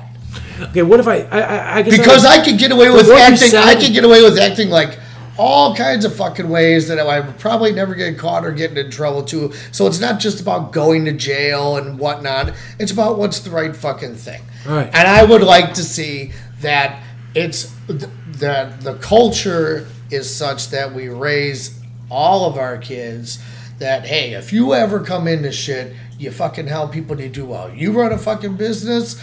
You should run your business and don't have more employees than you can afford to pay. And if you're making an ass ton of money, you bring them along up with you.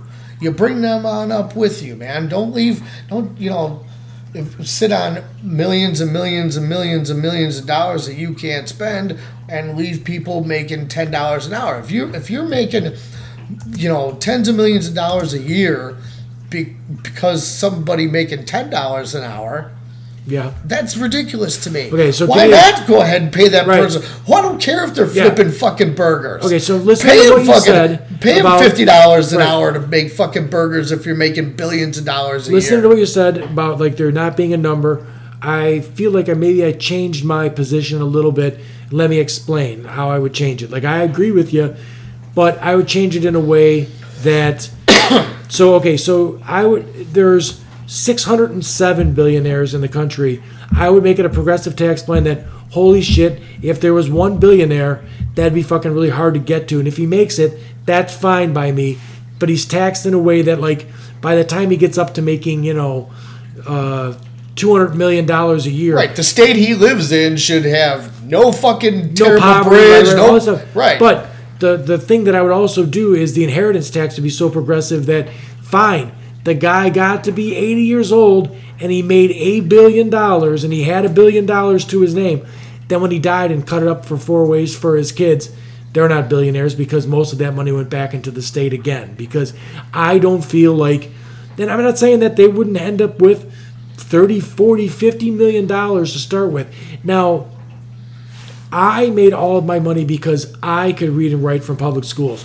But I did the work to read and write from public schools, same as you, right? Jeff Bezos makes his money because all of his employees went to public school and they can read and write. Right. So I think he should pay more into the public schools.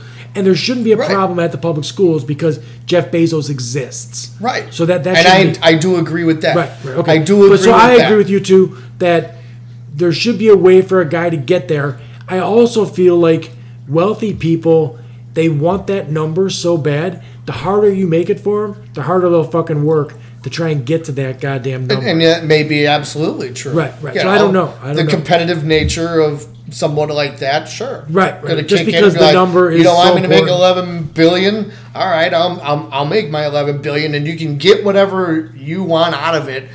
You know, right, and then I'll get my $11 billion. Still don't fucking care. Right. So, but I mean, you know, a lot of things could be alleviated. Like I said, you know, with a change in mentality. If more business people had the mentality that, you know, I would love to see everybody that works under me. Just like you said, all that money you can't even fucking begin to imagine how to fucking spend it in your lifetime. So really, what the fuck would be the big deal if we don't need to make him pay for free healthcare for the whole country, you know? But what's wrong with every business you own, you pay for all of your employees' health care. Now, if everybody did shit like that, I think it creates more entrepreneurs, like more people. What I would like to see is if you took a billionaire, I would like to see that billionaire gone and a 1,000 people with $1 million.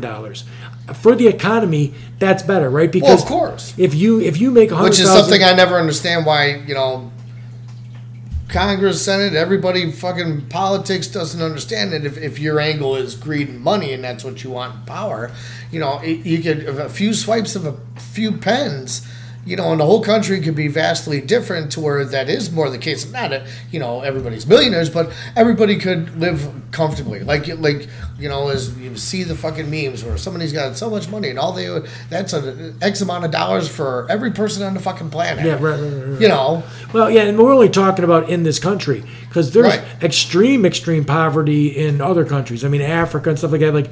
Like Gates is there trying to find out how to get it so that people's aren't shitting all on top of each other and fucking getting all these diseases because their shit's all right there and everything else. So, I mean, we don't have those kind of problems in this country. We're lucky we're not born to that situation. But, so, you know, and that, like I said, we're the wealthiest country on the planet.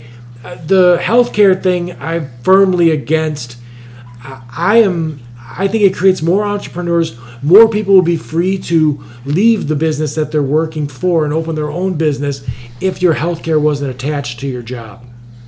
Oh, sure. Absolutely. Right. So, I mean, I know guys that are very good tradesmen. If I didn't have to worry about paying now it's gone down actually just from changing my plan, but without having to pay $107 a week for health insurance for me and my kids, yeah, I probably would have quit my job and I'd be barbecuing as much as I fucking could. And you would be better at it because you would be doing it more. And now I'm obligated to have insurance. I could even fucking take the fucking gamble that nobody gets fucking deathly ill until I make a shit ton of money to where I can pay some fucking bills. Right. If and when that happens. I don't want you to take that gamble. Or buy an insurance fucking I don't want to take that gamble either because if you got in a car wreck and died, your daughter would be in dire straits as far as that goes. Right. So I feel that it's and we're the only first world country that doesn't do it this way. It's fucking insane the way that we do it.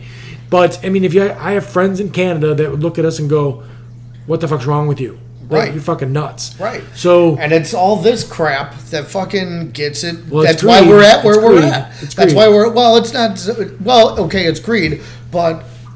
You have, I mean, it's not just that people... And stupidity. It's not just that people have, like, a good reason why we shouldn't have free healthcare. It's just, why should you get anything for free? That's their only fucking argument. Well, yeah, right. Why does somebody else have to work to give you something? Right, but the counter to that argument... We're all working, you know, and it's kind of, you know... The counter to that argument is aircraft carriers and jets, those aren't free, but we get those. I would rather that you spend the money on... healthcare than more aircraft carriers. Can you stop sending our young men over to some country and bombing another country? All you're doing is creating more terrorists anyway. More hate. Stop. Right. More hate. We're disgusted with people hate us on the rest of the planet because we're doing this. I explained it with my sons. If another country came here, blew up my house, and killed me, My sons would spend the rest of their life going, I hate them motherfuckers from whoever the fuck came over. And that's going to last generations. Right, well, it's not just your sons. It's probably going to be their sons, too. Right, well, I didn't even get to know my grandfather because... Right, now we're back to legacy. Right. And I live my life that way because I want... I don't believe that there's an eternal life after death, but I do believe that my kids can talk to their kids and their kids can talk to their kids about me, and I get to be still alive in a way. Right. So that's my legacy. And I'm not even like, you know, that big of a narcissist. But, hey, I don't want to, you know, it's we've already got, shit, what do we do? What do we log up? 3 fucking hours? Holy shit. Yeah, pretty good. And I, like, listen, it got heated and stuff like that, but I enjoyed that. Like, it's fine by me to get heated. I think if I'm like going to try and do things on, like, Wednesday night where it gets heated and everything else, come back. You live 10 minutes away and, we'll, you know, we'll do it again. But well, maybe we'll try and make it, like I said, I was trying to make it more a little more structured where, like, we don't talk over each other because we did a little bit of that, too. Yeah. It was, like, a little hard to – I'm sure someone listening was like, well, what the fuck's going on? There's two guys fighting. You know, in the podcast, please, you know, if you're watching, if you've been watching – you know, I should do it more often during the podcast. I'm sure people tune in and tune out and everything else. But there's two people watching right now. Somebody gave it a thumbs up. Well, shit, it's fucking 10:15.